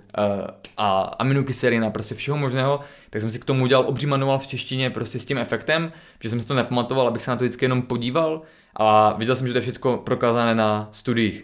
No a na základě toho, že najednou jsem měl úplně nové know-how, lidi věděli, že jsem byl na Poliquinovi, že prostě jsem tam cvičil v těch fitkách, tak jsem si řekl, začnu dělat prostě, zkusím udělat zase přednášku, ale udělám to tentokrát jako Poliquin, jo, to znamená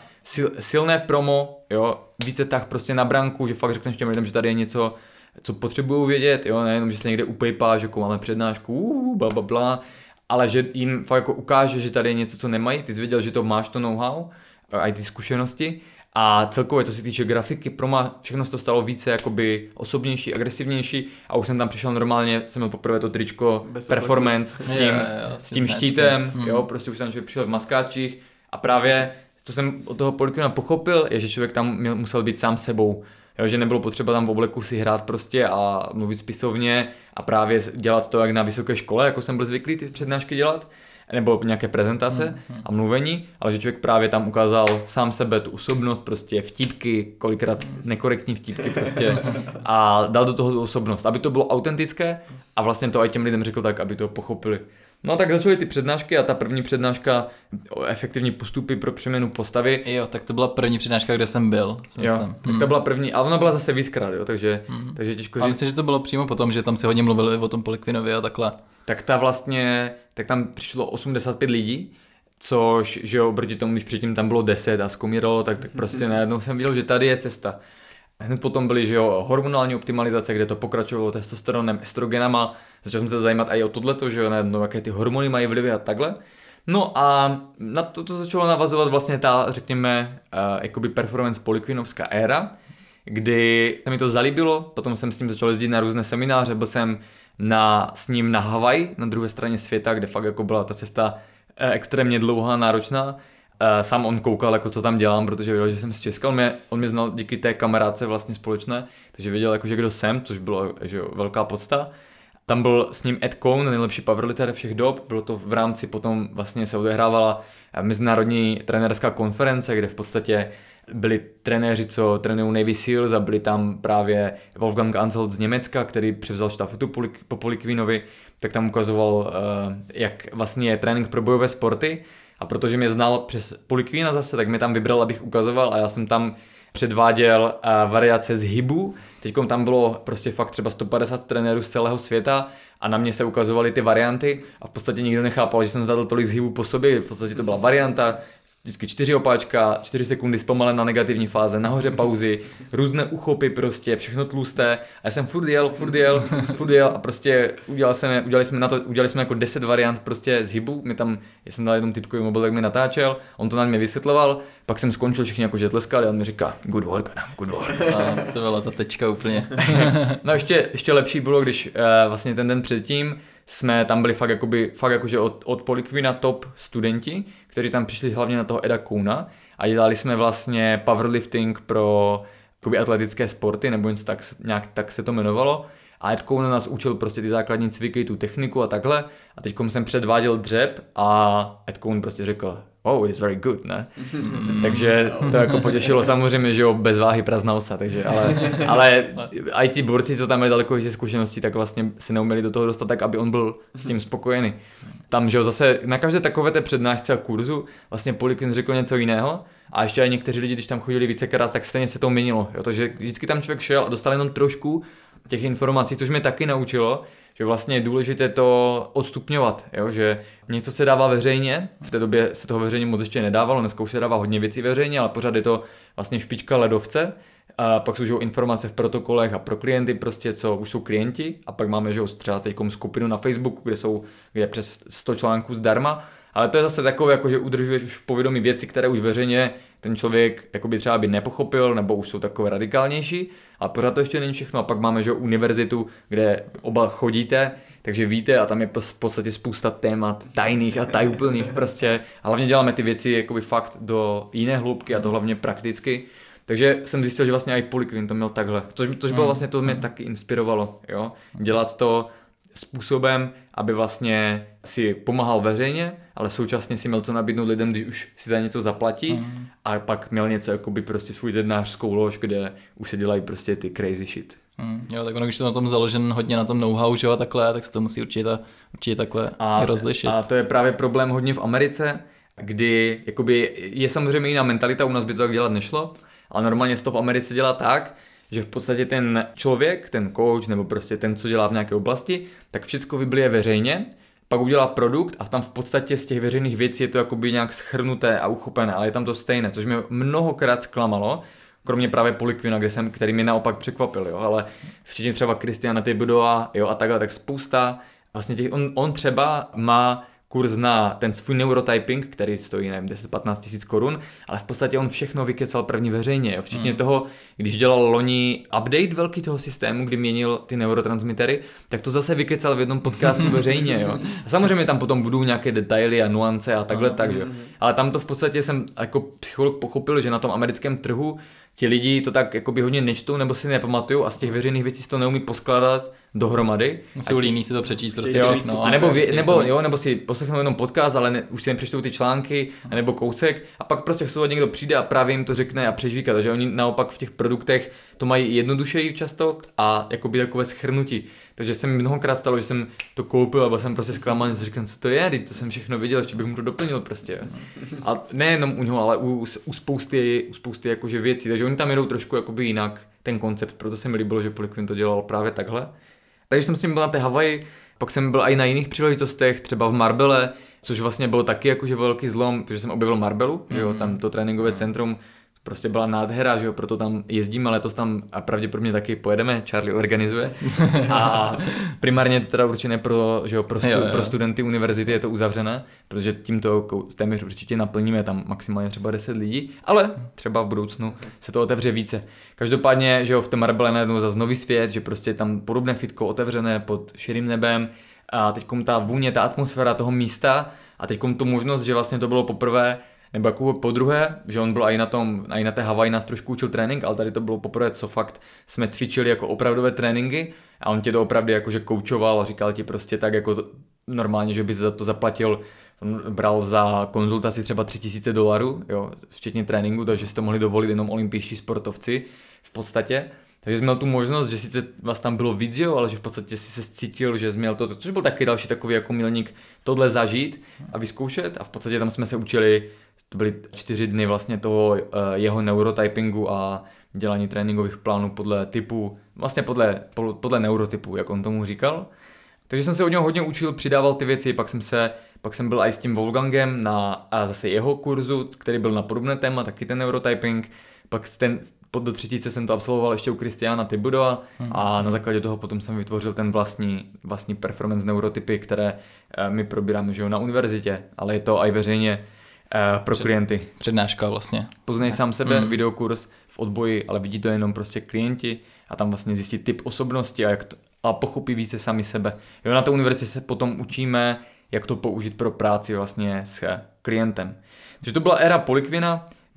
Hodně jsem se od něho naučil, extrémně moc, ale potom právě už jakoby tam člověk jel spíše pro ten balíček, jo, aby zažil tréninkovou dovolenou, vlastně jsem tomu říkal performance dovolená, protože jsi tam jel na maximum, neodpočal sis, kolikrát jsem cvičil během těch kurzů ještě bokem, poznával, že jo, jídlo, suplementy zase, které se tady nedali kupovat a tak dále. No a v té době, když byla ta Marbella a vlastně tady to intenzivní ježdění, ten rok v té Ostravě jsem byl 8krát takhle někde,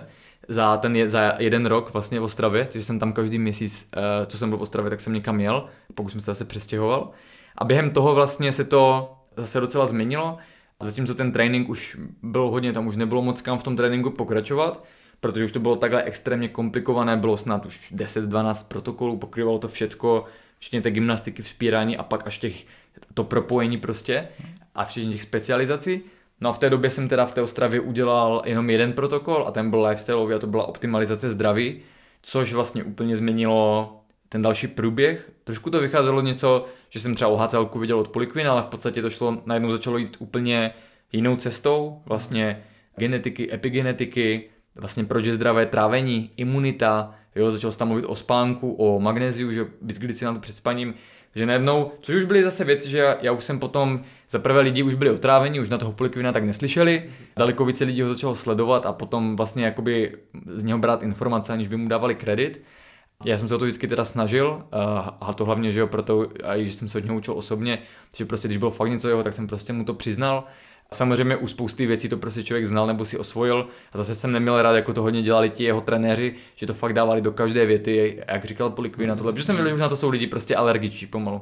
No a tím taky jsem začal zjišťovat, že je lepší jít svojí vlastní cestou a jako to říkal prostě Bruce Lee, použít co funguje, nechat to, co nefunguje a vytvořit prostě vlastní systém. Takže samozřejmě, že člověk má vždycky nějakého mentora, což je super, naučí se od něho a potom pokud sám chce jakoby lidi učit, tak je vlastně dobré to integrovat a spojovat různé oblasti. Takže jsem potom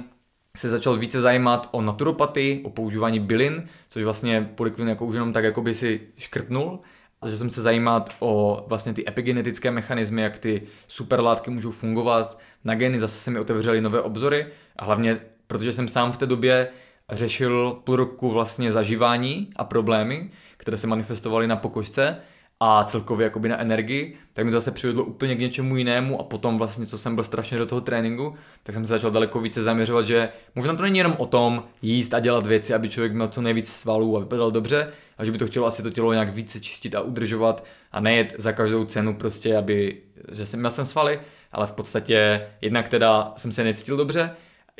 že dal jsem ve fitku maximum, ale pak jsem už jenom ležel prostě, takže produktivita zero a současně že jo, to mělo vliv na sociální život, na náladu, na wellbeing, takže zvenku to byla zlatá éra performance, protože jsem pořád cestoval, opravdu jsem zažil nejlepší jakoby zážitky v životě, ty performance dovolené, ale mezi tím prostě to, co lidi neviděli, je v podstatě, že člověk nebyl šťastný nebo se trápil a hodně byl egem zaměřený na to pořád jakože cvičit a překonávat se, což už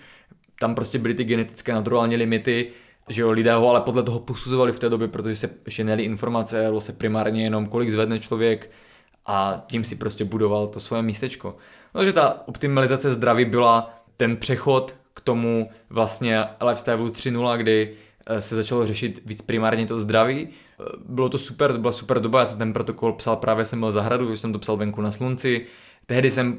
objevil kouzla jerby, já jsem s tím trošku experimentoval u státnic, ale ještě jsem to nedocenil. Tehdy to byla prostě zlatá období jerby prostě a psaní na slunku a ten protokol fakt jako vznikl takhle. Byla to super věc v té době. A to době. Jako protokol, ale to má snad přes 200 stran? Nebo no ne, tohle mělo 160 asi. No, jenom 160 A4, jo. A fakt to bylo prostě za měsíc napsané úplně bez jakéhokoliv pnutí. A i tím, že bylo pěkně, byl jsem venku na té zahradě, že to tě hodně nabíjí. Pak jsem šel vždycky do fitka. Fakt super období, rád na něho vzpomínám. Pak vlastně přišla naše první tréninková dovolená v Marbelle, kdy už jsem si to mohl naplno tam užít. Už tam byl Erik, tam jsem se vlastně seznámil s Erikem. Potom hned vlastně jsme jeli do Los Angeles, jako jsem byl teďkom, tak ale jeli jsme tam cvičit a to byl vlastně poslední z mojich tréninkových snů, co jsem si chtěl splnit. Bylo prostě jít do Ghost Gymu,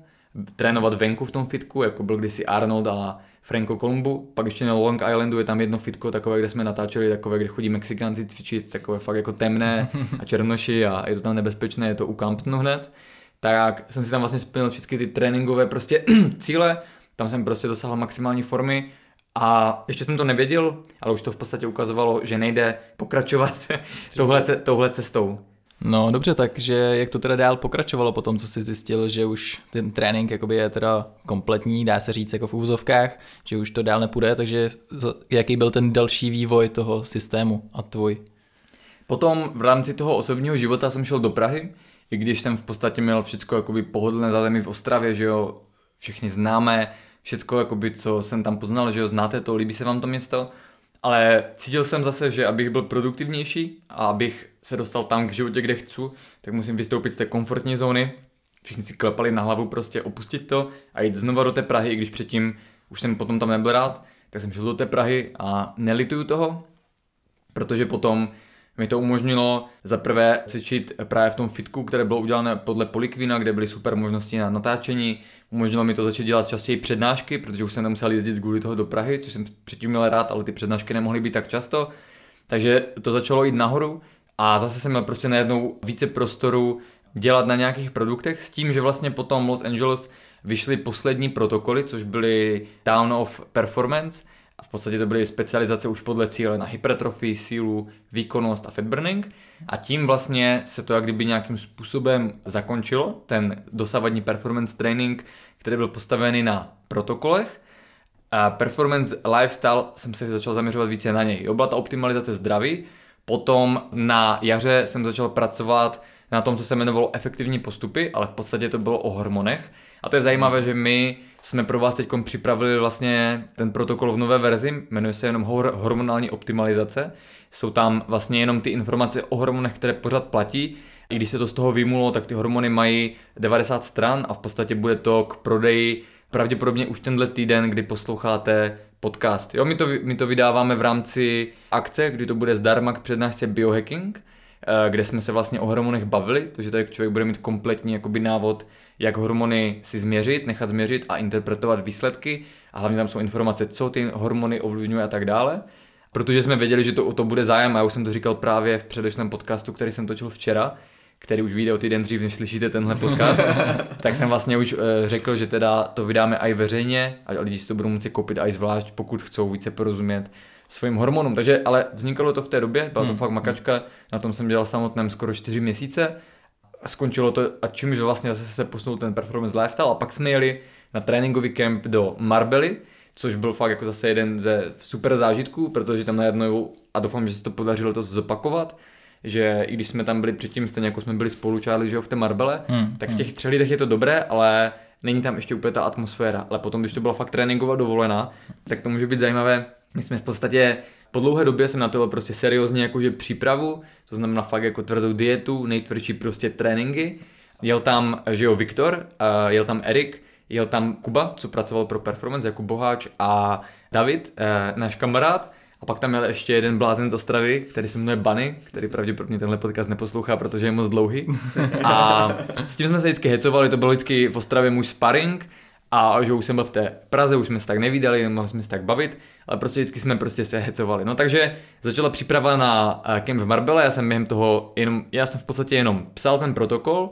a cvičil a jedl prostě a spal, jo. Takže věděl jsem, že to musím dodělat jako práci, ale současně jsem viděl, že tam prostě musím přijít v top formě. A to bylo těžké, protože nejenom v zhledové formě, ale i té silové. Jinak pak je to popsané ve článku, když dáte na tom blogu risebyperformance.cz, tak nahoře jsou jak kdyby témata a je tam téma zápisky z cest, tam jsou ze všech těch dovolených super články, jeden z nich je právě o tom kempu v Marbelle, kde je všechno popsané, včetně toho, kdybyste tam chtěli jet, tak vlastně ty návody, kam tam zajet, co dělat a co nedělat. Fakt jakoby to bylo šílené hecování, kdy v podstatě jsme se všichni navzájem přesvědčovali, že máme životní formu, aby ti druzí jakoby více cvičili, anebo naopak někdo třeba schválně říkal, že nemá formu a aby jakoby je svedl z cesty. A vždycky jsme si říkali, a vždycky ten Bunny mi psal, co snědl, ty psal prostě jo, ráno 12 vajec, a říkám, ty vole, 12 vajec, jak to mohl sníst, ne? A třeba to vůbec nejedl, jo, ale v podstatě jsme se hecovali furt. Psychologická hra. Jo, ale díky tomu to byla super motivace a fakt jakoby jsem vstal, udělal jsem tu obří snídaní prostě, jak ty děláš ty svoje kýble prostě.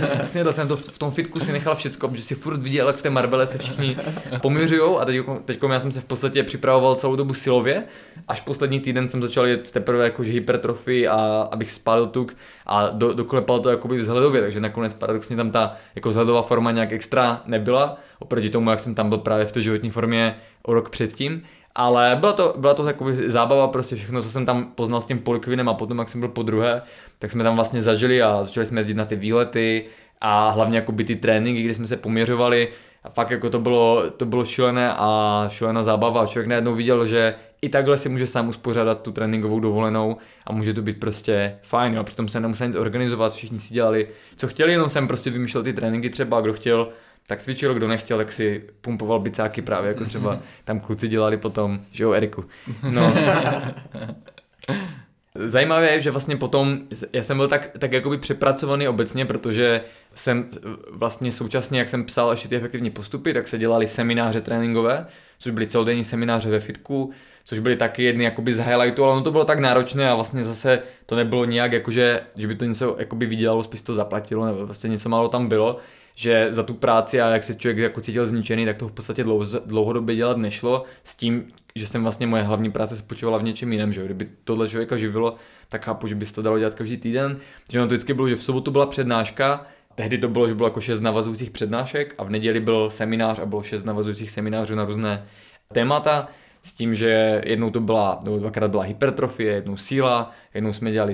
zvyšování sportovní výkonnosti a metody pro to. A zase, jakoby, co jsem se naučil od Poliquina, jakoby, já jsem už na ty jeho kurzy nejezdil, ale jakoby ten koncept, že vlastně můžeš se zaměřovat zase na ty různé oblasti, konečně těm lidem jakoby živě ukazovat a učit, jak se mají ty věci dělat. Takže byla to super etapa, bylo to náročné, že byly přednášky, semináře, do toho jsem psal ty šílené efektivní postupy, kdy jsem musel různé brát jako ty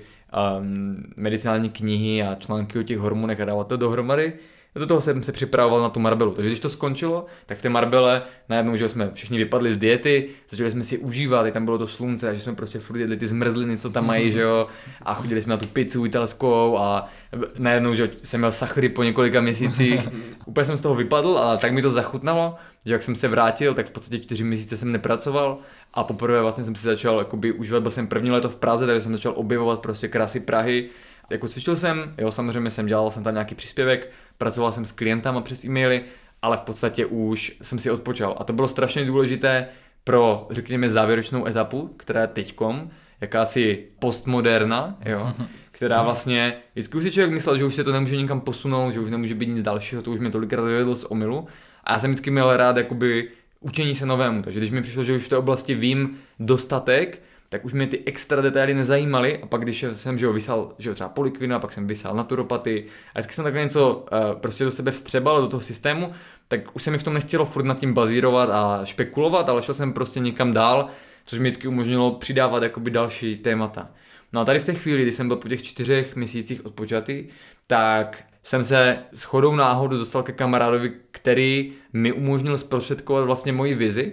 A ta vize vlastně byla, že jsem věděl, že v podstatě už není možné do budoucna dělat pořád nějaké tréninkové programy, že už stejně buď někteří klienti jsou tak odchovaní, že už je nic nepřekvapí a pro běžné lidi to bylo v podstatě příliš těžké, ale na druhou stranu mohli cvičit ty starší protokoly. A tak když jsem uvažoval, kam to dál posunout, a takže tak stejně jako na tom začátku, když začít dělat protokoly, bylo něco, co tu nebylo, tak v podstatě jsem měl teď jakože moderní vizi, a to je udělat vlastně tréninkovou aplikaci, ale ne jako normálně, že si člověk na mobilu otevře pár cviků, ale fakt jakoby kompletní online systém, podobný RPG hře, kdyby si člověk vlastně procházel úrovněma, zlepšoval se, sbíral zkušenosti v reálném světě i informace, protože nešlo jenom o to udělat jakoby nějakou placenou klientskou zónu, ale v podstatě, že tam musela být udělána databáze tak, aby to mapovalo progres toho člověka a ten systém poznal, co mu může odemknout a ukázat, které cviky, články a kde vlastně je, takže by to fakt muselo být spíš jako hra naprogramované. Takže jsem to nosil už právě tak rok v hlavě, co vyšly ty poslední tréninkové protokoly. Připravoval jsem se na to různě, dával jsem si dohromady nějaké materiály, ale nevěděl jsem, jak to zrealizovat. No a pak osud zahrál těma kostkama, dal mi do cesty kamaráda, který měl IT firmu a v podstatě se zaměřovali na branding a na programování. A ten mi nabídl, že jestli nechci jakoby udělat pořádné webovky, že ten blog se mu nelíbil. A já jsem místo toho řekl, jestli by nechtěl udělat prostě odboj performance tréninkovou aplikaci. Tak on se toho zhostil, začali jsme na tom pracovat, což v podstatě byla velice zajímavá doba a velice náročná, kdy původně to mělo trvat 3 měsíce ta práce, to znamená začalo to v září, mělo to skončit v prosinci, v lednu jsme to měli spouštět, nakonec se to spouštělo v červnu, to znamená o půl roku dále a já jsem díky tomu už v září přestal prodávat postupně ty protokoly, takže vlastně, že lidi neměli co kupovat, ale současně chodili extrémní faktury od té IT firmy, což jsou jakoby pražské ceny prostě za hodinu. Vlastně musel jsem do toho narvat strašně moc peněz, zatímco vlastně na tom pracoval tým programátorů od vlastně designéra přes šefa vývoje přes několik vývojářů, tak my s Kubou vlastně sami dva jsme pracovali na plný úvazek na tom obsahu, kdy jako první vlastně já jsem měl tréninky a napsal jsem pro ten systém přes 1000 individuálních tréninků, rozdělených vlastně do 48 tréninkových plánů na měsíc, rozdělených do 4 specializací podle cíle, jo, tuk, hypertrofie, síla a výkonnost.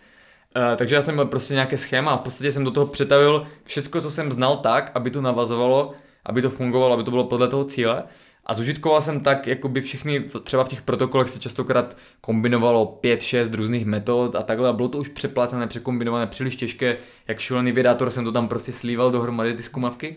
A teď jsem věděl, že chci dát něco, co bude moc... Většinou lidi cvičili ten protokol, odcvičili ho, ale totálně si u toho zničili. Jo, to můžu potvrdit. Prostě, jako vždycky na tom protokolu jsem udělal vždycky brutální formu za ty 2-3 měsíce. Ale potom jsem byl prostě totálně vyřízený, že se naopak vždycky jsem pak jako se řekl, tak teď si dám prostě pauzu zase a cvičil jsem se chvíli podle sebe a zase jsem to stejně pak jakoby ztratil, protože jsem neměl prostě už jakoby tu motivaci to udržet prostě dlouhodobě takhle. Jako bylo to super, bylo to vždycky hrozně zábavné, všechny ty protokoly, ale bylo to pak už jsem cvičil prostě třeba přes 2 hodiny v tom fitku ty tréninky a bylo to jako šílen, no. A já tím, jakože že mě tohle živilo, tak jsem v podstatě mohl dát tu energii a jet nějaký ten protokol, že ho pořád, nebo jakoby ten performance, ale pak jsem začal, když jsem dělal ty semináře, začal jsem se bavit s těma lidma reálně, tak jsem zjistil, že průměrný člověk, který chodí do práce nebo má normální život a rodinu, to dokáže odjet, ty 2-3 měsíce si na to vyhradí, ale zničí ho to a potom stejně jede třeba půl roku něco svého normálního, kde třeba se inspiruje. Ale došlo mi, že v podstatě to není ta nekončící cesta za překonávání limitu, protože ti lidi si udělali pár protokolů a zmizeli, jo? Nebo se něco naučili a zmizeli. A v horším případě se tak přetrénovali, že přestali cvičit. To jsem právě jakoby pár lidí, co jsem znal a co jsem mě varoval, ale spojili pár protokolů dohromady. Včetně Erika, který byl specialista na to, že nejedl přes den, dělal variora a spojil 3 různé specializace na celé tělo. Když v podstatě tomu člověku ten kortizol a tohle dokáže, on vydrží na, jakoby jet, že to se stane, že vlastně začnou adrenalin produkovat více kortizolu a člověk si začne připadat nesmrtelný, protože najednou se budí dříve, je vyspaný, má nekonečně energii a cokoliv chce, tak zatne zuby. To bylo stejné, jako když jsem dělal ten systém performance, že vlastně máte něco a jedete prostě, a jedete ale na dluh. Jo, jako já si pamatuju, že i ty protokoly někdy prostě jsem, jak jsem měl ještě daný před sebou prostě, tak někdy jsem jakože fakt odcvičil trénink a odcvičil jsem ho třeba od 6 do 8, pak jsem šel spát ještě prostě pozdě, zase cirkadiální rytmus jsem ještě neznal. spal jsem třeba 6 hodin a prostě pak jediný časový okno, kdy jsem měl ten trénink, bylo zase ráno. Takže jsem prostě jenom měl 6 hodin mezi tím a v podstatě to byl ještě podobný druhý dva třeba tréninku, takže jsem byl totálně přetrénovaný. A jel jsem to znova a stejně prostě jsem šel a jenom jsem měl tu vizi, že prostě odcvičím to a bude to top prostě, no. Takže to jsem viděl jako velkou nevýhodu, to, že prostě to už pak bylo moc náročné, to, že se tam hodně věcí kombinovalo a tím pádem už nešlo furt něco vymýšlet a pak už zase ti stabilní klienti čekali vždycky něco wow, ještě šílenějšího a takhle, co je natchne. Ale já jsem v podstatě pokryl všechny ty oblasti v těch protokolech, které jsem chtěl. No a potom, když jsme začali dělat na té aplikaci, tak jsem prostě začal od nuly. A vytvořil jsem prostě takový systém, aby člověk to mohl dělat každý měsíc v rámci svého běžného života. To znamená, že ty tréninky jsou jednodušší a kratší, že často velice jednoduše napsané na ty cviky, ale to jsem se naučil právě od Wolfganga Unsölda, který je zastán, on je taková ta německá preciznost a minimalismus, jo, prostě jenom přesně to, co, jako když jsem ty jeho tréninky viděl rozepsané, tak jsem se mu vysmíval, že prostě to je prostě lehké a to. A pak jsem to zkusil a zjistil jsem, že když člověk začne respektovat všechny ty tréninkové proměny, jakože si měří pauzu, počítá tempo, dává tam tu intenzitu, takže to není o tom počtu cviků a té šílenosti toho tréninku, což se pak i špatně píše a přenáší na papír a zase ten člověk to musí interpretovat, ale že to je v podstatě o tom nastavení a té preciznosti. Takže ten nový systém už jsem udělal tak, že v podstatě těch 48 tréninkových plánů, které jsou každý na 4 týdny a během těch týdnů se dochází ještě k progresi, že se to pomalu stěžuje, tak jsem napsal znova. Psal jsem to prostě fakt, že jsem měl schéma každý den vstanout a napsat prostě 3 fáze, aby se to stihlo do toho původního prosince. Kuba mezi tím já jsem dal dohromady seznamy cviků, dal jsem jich dohromady tehdy 850 cviků a jejich variant, co jsem si prostě z hlavy napsal, co jsem věděl, že člověk si tvoří určitý algoritmus, různé uchopy prostě a to. A v podstatě ty věci díky tomu už dneska nemusím nosit v hlavě, jo, jak ten trénink a ty tréninkové postupy, které jsem si pak vždycky ještě dostudovával, tak byla spousta metod, které vždycky jsem chtěl někam dát, ale už se nikam nevešly. Takže vlastně každý z těch 48 plánů stojí na nějakém tréninkové metodě, na nějaké myšlence a na nějakém účelu. No a jsou spojené, že jo, po 12 do jednotlivých cílů, takže člověk tam má 12 měsíců třeba pro hypertrofii, s tím, že jeden měsíc je to více na objem, jednou na funkční hypertrofii, jednou je to více polikvinová škola, jednou klasická kulturistická, zlatá éra a tak dále. A tak je to v každé specializaci. Takže jsem se snažil a hodně jsem u toho právě takhle přemýšlel, aby to byla zábava. Aby ten člověk každý měsíc dostal, i když by jel jednu specializaci, něco jiného, aby to bylo pro něho zábavné, aby furt v tom pokračoval, protože jsem zjistil, že trénink může být sebe lepší, ale když to není zábava, tak ten člověk u toho nevydrží. Takže jsem zjistil, že je lepší mu to dělat tak, aby to nemuselo být extrémně složité a komplikované, ale musí to být zábavné a každý měsíc se to musí úplně změnit, aby i když ten trénink je těžký, tak když se změní, tak ten člověk začíná znova, se na to adaptuje 2 týdny, pak 2 týdny, 1 týden dělá jakože tak středně a 1 týden může jet na maximum. No a Kuba mezi tím, protože že jo,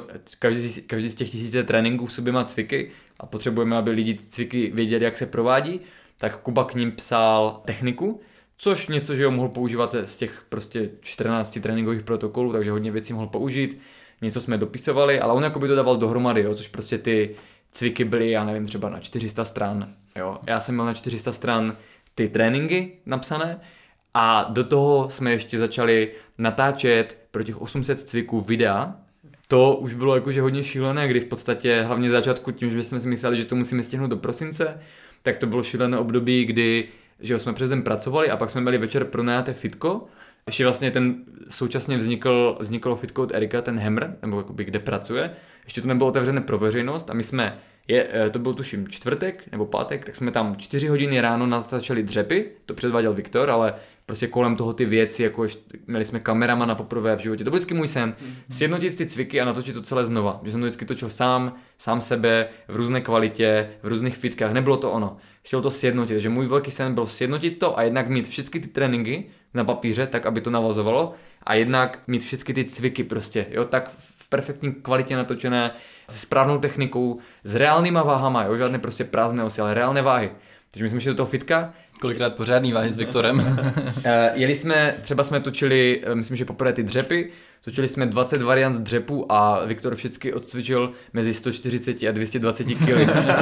v rámci natáčení, protože je to prostě mašina. Takže jsme točili 4 hodiny, do toho den předtím vlastně ve čtvrtek jsme točili 4 hodiny záda, v pátek 4 hodiny dřepy, pak jsme šli večer, šli jsme si odpočinout domů, já jsem ani neusal, jak jsem byl prostě vyčerpaný A vrátili jsme se večer do fitka, kdy jsme měli pronajaté fitko po zavíračce a od 10 do 2 do rána jsme 4 hodiny točili benche, tuším, kdy jsem měl do 140 kg tehdy, ten bench v rámci toho natáčení a střídali jsme se s Viktorem, vždycky jak jeden odpočíval, tak se hned točil další cvik a tím, že jsme měli přesně napsané ty cviky a ty varianty, tak jsme to dokázali udělat velice časově efektivně, že se jeli vždycky na jednom místě, protože se museli naštelovat, jsme měli kameramana s jednou kamerou, že jsme to točili z druhého záběru na mobil, měli jsme už přisvětlování prostě a takhle, takže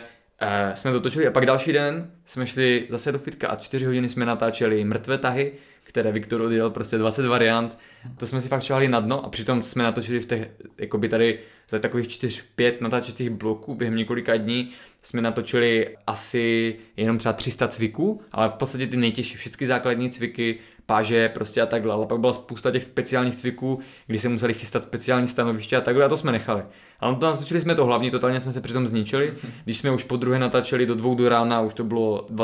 20. hodina natáčení jakoby celkově za ten blok. Tak já jsem ještě předvedl posledních pár variant s jednoručkama, to bylo asi 8 variant upažování, které tam jsou. A byl jsem v takovém stavu, že už jsem nedokázal mluvit, myslel jsem, že umřu každou chvíli, šel jsem do šatnu, už jsem jenom zabrpl, říkám Kubo, vem 100 na 100 a dotoč ty poslední cviky prostě. Takže v podstatě to bylo, že já jsem to předváděl a ve chvíli, kdy jsem se vydýchával, tak jsem vlastně korigoval kameramana, jak to má vypadat a Kubu, co má chystat, takže jsem tam jako působil jako režisér a furt jsem musel mluvit, jo. Takže jsem si šáhl na dno, nakonec jsme to, že se to nestihlo do toho prosince a od ledna potom, kdy jsem byl skutečně na dovolené pro odpočinutí a nabití sil, protože jsem to potřeboval, tak potom od ledna, když se pokračovalo v tom programování, protože v podstatě teprve pak se začalo programovat, předtím se dělal jenom design, jsem si řekl, tyjo, nebylo by špatné mít tam pár článků. Říkám si, to nemůže vzít prostě moc. Takže jsem si napsal, že vlastně v každé té fázi, každý ten měsíc, člověk dostane, že jo, nejenom tréninkový plán, takový, který ještě nikdy neměl, vždycky je to něco jiného, a dostane nejenom vlastně databázi těch cviků, kde je to video, které jsme točili s kameramanem a jsou tam ty popisy prostě přesně toho cviku, ale dostane k tomu ještě pár článků o stravě, o suplementaci nebo o zdraví, prostě aby se vzdělával. A to, co původně bylo být jenom jakože původně tam vždycky mělo být popsaný jenom ten trénink, proč to jede, jaké tam jsou metody. Nakonec se prostě z toho stal mega moloch, kdy v podstatě se do toho začaly projevovat i ten performance lifestyle a ty informace, že jo, performance somatotypy, příkladové jídelníčky, příkladové recepty a jakoby speciální články, třeba 10 typů pro něco, jak udělat. Ale nikdy mi nenapadlo, že to může být taková makačka, takže já jsem si napsal dopředu prostě, že potřebuju 150 článků, jo, mít napsaných. Takových jakože kratších. Spočítal jsem si, že jsem teda plánoval, že to vyjde v květnu, tak jsem zjistil, že musím každý den napsat 3 články, včetně víkendu, aby se to stihlo. Takže jsem prostě na to najel a každý den jsem začal tím, že jsem napsal prostě 3 články. Viděl jsem, že když to zvládnu, tak jako krátké a z hlavy, jo, takže to nebylo tak, jako když děláme fakt velký článek na blog se studiema. A viděl jsem, že když to zvládnu, tak mám v podstatě jakože volno, protože byly cviky, byly tréninky a jinak jakoby se staralo tady Kuba o běžnou údržbu, o komunikaci s klientama a tak dále. Takže jsem dělal ty články, do toho mi ještě napadlo vymyslet univerzitu performance, která vlastně začala ten první ročník, to právě byl myslím únor, že ona začínala takhle jako po novém roce, jako když začínala semestr ve škole ten zimní, teda ten jarní. Tak jsem ale nevěděl, že každá ta univerzita připravit mi vezme týden, takže jsem v podstatě vždycky dělal týden univerzitu a pak jsem měl 3 týdny, než byla další univerzita, takže jsem potom měl 2 týdny na odboj a týden zase na univerzitu. Jo, ale díky té univerzitě to zase bylo šílené období, že v podstatě jsem pak třeba večer četl 1 knihu denně a zpracoval z toho poznatky. Hodně jsem se začal zajímat o genetiku, což zase to strašně posunulo, o genetické testy a věci. A na tom stala vlastně celá ta univerzita na genech, na genetickém testování a najednou z toho, co už se mohlo stát, že už je balíček, tak to pořád byl ten Performance Lifestyle 3.0, ještě nebyl dokonalý. A pak to vlastně šlo o tu úroveň výš, do té současnosti, kdy už tomu říkám jenom Performance Lifestyle a kdy v podstatě já jsem v té době prostě zpracoval několik tisíc studií, asi to byly 3000 studií do poznámkového bloku, jako to zpracováme teďkom, tak mám prostě, že k těm tématům, pak se to přetavilo v přednášky na té univerzitě. Vlastně díky té univerzitě mi to donutilo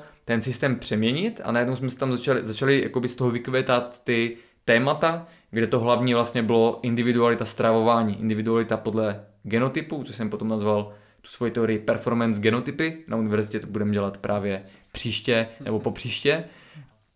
Začalo se to všechno jakože propojovat do vyššího celku a v té době jsem ještě právě nevěděl, jak to spojit, protože jsme brali, že jo, takhle trávení a mikrobiom, pak imunitu, pak geny, pak genotypy, individualitu stravování, stravu našich předků, ale ještě to nebylo jakože sjednocené. Bylo to v podstatě různé témata bez nějakého vyššího smyslu. Teď už jenom velice krátce, mezi květnem a červnem vyšel odboj, mezi tím už se vlastně skoro rok neprodávali protokoly, takže vlastně to financování toho vývoje jsem hodně, vlastně tam dal celou tu univerzitu, plus vlastně cokoliv dalšího se vydělalo z různých dalších přednášek, které byly nebo něčeho, tak všechno šlo na ten vývoj, plus samozřejmě, že jo, hodně vlastních peněz. Vyšlo to, že jo, dneska to najdete na stránce www.odbojpt.cz, což je zkratka. No a vlastně my, když jsme vytvořili ten odboj PT.cz, původně to byla jenom tréninková aplikace, která obsahovala všechny ty věci, které jsme dělali, ale pak v podstatě se objevila potřeba na základě přibývajících znalostí, hlavně znalostí z univerzity, začít o těchto věcech hovořit i mezi lidmi a mezi klienty, a tak jsme v podstatě z toho nakonec udělali platformu, na které jsme pracovali další rok s Jančou, která pro mě začala pracovat, původně to byla jenom studentka a horlivá klientka, která prokázala vynikající vlohy pro to být odaná, následovat, makat tvrdě, což jsou všechny ty vlastnosti, které já oceňuju. Společnýma silama jsme vlastně z toho, že to byla čistě tréninková aplikace, tam přidali jak video přednášky, s tím zase nám pomáhali Erik a Charlie, a měli jsme na to zase celý tým lidí, které, že jo, tímhle jim chci poděkovat. Takže jsme udělali video přednášky, najdete tam 7 video přednášek, video kurzů, najdete tam také nové tréninkové protokoly podle performance somatotypu, podle toho, jak vypadáte, co byste měli dělat.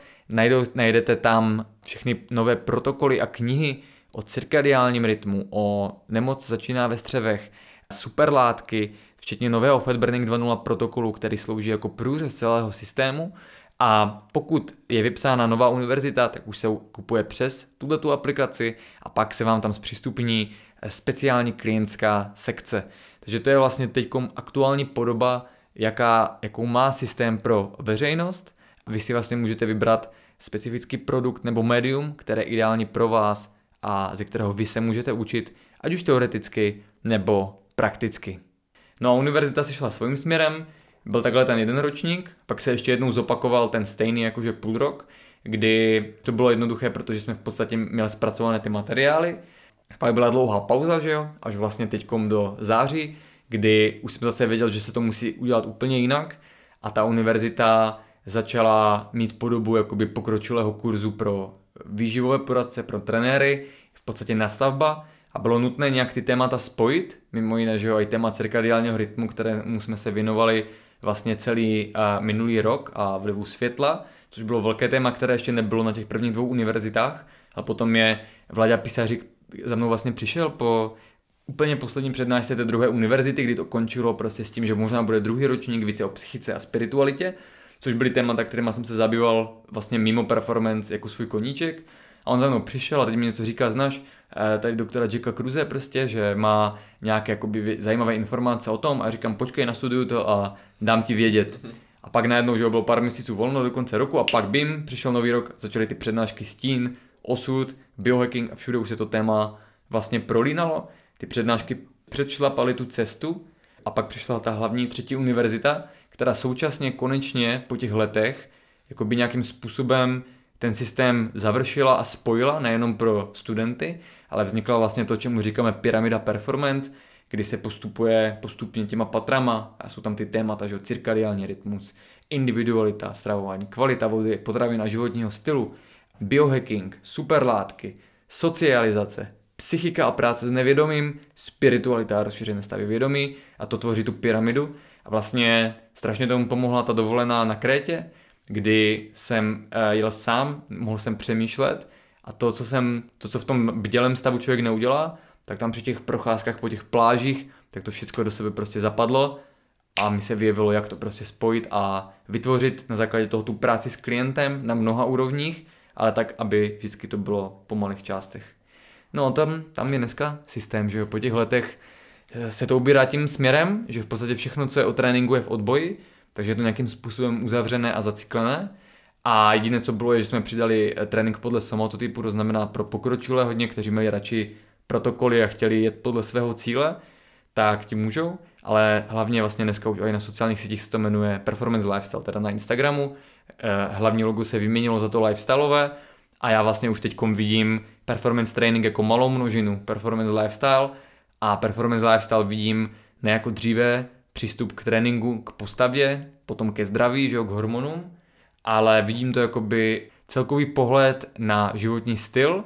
na optimalizaci všeho od zdraví přes výkonnost psychickou a fyzickou, až po to, že aby ten život měl ten well-being, to životní štěstí.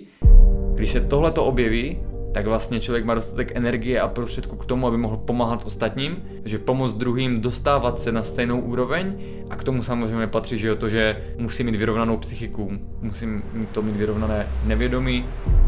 mít spiritualitu, o kterou se můžu opřít, která mě vlastně vede tady touhletou cestou a dává mi ten nástroj. Takže dneska je Performance Lifestyle prostě o tom celkovém životním stylu, kdy tím, že to člověk si osvojuje postupně, tak postupně, že jo, ty věci prostě začleňuje a chápe a přichází na ně. A vlastně ten základ, jak tady pracovat na těch úrovních, tak je ve Fatburning 2.0 protokolu, což je vlastně takový úvodní manuál pro lidi, jak to nějakým způsobem uchopit. A my na univerzitě potom, že jo, jako kluci víte, děláme ty jednotlivé patra a učíme se pracovat s těma klientama podle toho, co potřebujou. Protože někdy člověk přijde s problémem, že chce zhubnout, ale nakonec se ukáže, že ten problém je v psychice, že si nevěří a že vlastně potřebuje jako první tu přátelskou náruč, ten bezpečný prostor a pak třeba zjistí, že vlastně vůbec hubnout nemusí, že to jenom byla nějaká jeho potlačená touha. No, nádhera, ty jo, úplně krásně si to shrnul, zakončil. Já přemýšlím, jestli mě k tomu ještě napadá něco. Já se omlouvám posluchačům, že to bylo tak dlouhé. Já myslím, že to ocení, no pak.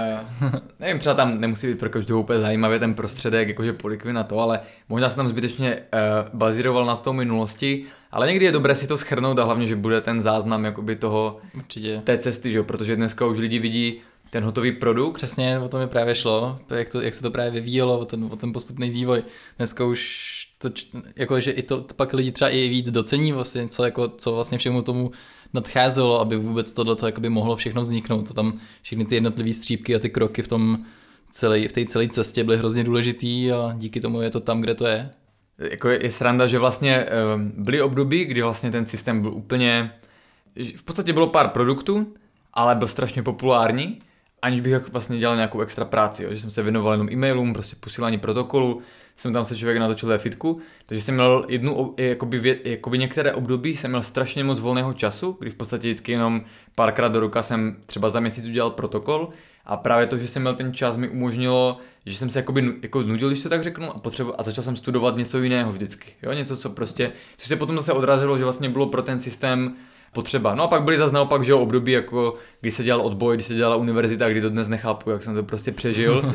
A to jsou prostě pak takové to, na co jako člověk vzpomíná a už ví, že by to jako znova nezvládla si takhle udělat. Jo, že dneska prostě to jsou takové projekty, včetně jako otevření toho velkého fitka, kdy dneska je normální, že by si člověk prostě na to najal tým lidí, ale prostě já jsem si vždycky takhle dělal jako většinu věcí prostě sám na koleni a dával jsem prostě tomu tu energii a jakoby ten zápal, že to bylo prostě to dítě, které ti roste pod rukama. Napravě si myslím, že to mohlo být inspirující pro lidi z toho důvodu, aby vám to ukázalo, což je velké téma podle mě teďkom, které taky se týče vlastně k tomu wellbeingu a k tomu životnímu štěstí je, že samozřejmě že vy nemusíte dělat to, co si myslíte, že se můžete vymanit z toho svého osudu, nemusíte prostě pracovat tam, kde jste vystudovali, nemusíte dělat prostě to, co si myslíte, že chcete dělat příklad teďkom Charlie, že jo, který v podstatě, můžu to říct? Určitě. Který vlastně začíná teďkom dělat s těma infrapanelama, že jo, a chce se vydat touhletou cestou, protože objevil prostě produkt, který je extrémně dobrý pro lidi, pro zdraví a současně kdyby může být jeho distributorem a současně to může být vlastně, že jo, jeho biznis, na tom není špatného na slově biznis, každý musí být něčím živen, ale já věřím v to, že když to dělá něco, co současně pomáhá lidem a zlepšuje jim to život, tak si prostě jakoby zaslouží, že jo, ať je úspěšný, ať to prostě funguje, což u nás, že jo, často se ještě takhle nebere, že jo, lidi to vždycky berou, že k tomu člověk nějak přišel, prostě, že to bylo zadarmo, ale je to prostě ta píle, je tam ten cíl, ale hlavně člověk musí mít tu vizi. Když se člověk otevře té vizi, tak v podstatě se mu to začne manifestovat samo, jo, protože já, když budu mít přehnané obavy, když budu se strachovat, že zkrachuju, co může být prostě, jak to nevíde, budu přehnaně špekulovat, tak pokaždé, když jsem tohleto dělal, tak to vždycky skončilo špatně a pokaždé, když jsem to prostě jel a dělal jsem to, otevřel jsem se tomu, tak se to začalo dařit, jo, to je podle mě věc, že hodně lidí může být nešťastných tam, kde jsou, co dělají, protože už jenom ví, že třeba pracují někde, kde je blbé světlo, kde jsou blbí lidi, že to teďko už chápou, že to ovlivňuje jejich psychiku, že to ovlivňuje jejich zdraví, jo? Nebo jsou někde, kde nemůžou se tak najít, jak by chtěli, nebo nemají na to dostatek peněz. Takže nejjednodušší je, změňte to. Já přitom, že na rozdíl od různých motivačních řečníků, to vidím tak, že první člověk musí posílit svoje zdraví, posílit svoji psychiku, vyrovnat se, protože když jste vyrovnaní, tak na ty lidi působíte pozitivně,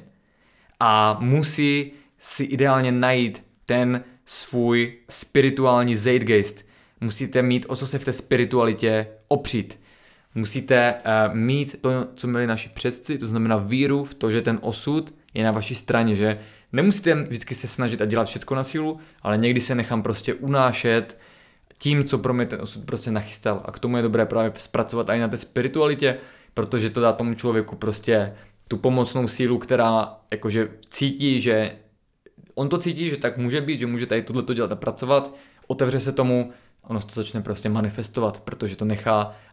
aby to vyplynulo. Takže je lepší kolikrát stanovit si cíl, držet se ho, mít jasnou vizi, otevřít se tomu, ale příliš pak už netlačit na pilu, nepochybovat. Častokrát prostě to naše racionální úsudek, naše ego je to, co nás drží zpátky. Takže více dávat na intuici, více věřit sám v sebe a ono se to podaří a já můžu změnit i svůj zdanlivě nelichotivý osud. Krásný. Tak jo, já myslím, že to můžeme ukončit tímhletím. Já bych ti chtěl hrozně moc poděkovat za to, že jsi přijal to pozvání, za to, že jsi to s náma natočil, a i celkově poděkovat fakt za celou tu cestu, za ten vůbec vývoj, protože si myslím, že mě to třeba hrozně fakt celkově v životě nasměrovalo ve spoustě směrech, jak mluvíš o tom přemýšlení a všem, a jsem hrozně rád, že se můžu na tom s tebou přímo podílet a udávat ten směr. Takže ještě moc jednou díky a Karle, aby tady tak lidi věděli, že tady Karl je s náma celou dobu. Jo, jsem pořád tady, neodešel jsem. Já taky, Adame, díky, že jsi přijal pozvání do i tvýho podcastu, ale i do toho našeho. A za tu celou cestu těch 5 let, co tě sleduju, ten vývoj celkově od přednášek v kvádru po univerzitu, je to super, ten vývoj, díky moc. Díky kluci a věřte tomu, že jsme na začátku a že vlastně i vy svůj život posunete, jenom prostě člověk si musí nechat otevřenou mysl a následovat to prostě a vidíte, že už teďkom, že tady děláme podcasty,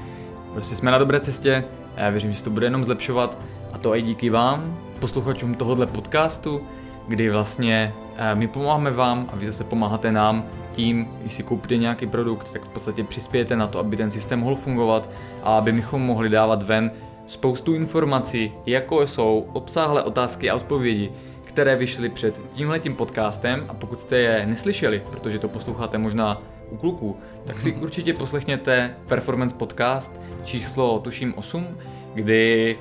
pokud máte jenom nějaké minimum času, on je sice taky na 2 hodiny, tak ale dostanete tam takový průřez, abyste viděli, jaké jsou ty informace, je tam hodně informací zdarma, které můžete použít, takže check it out. Tak jo, mějte se krásně, see ya, papa, ciao. Záhradnicí Performance.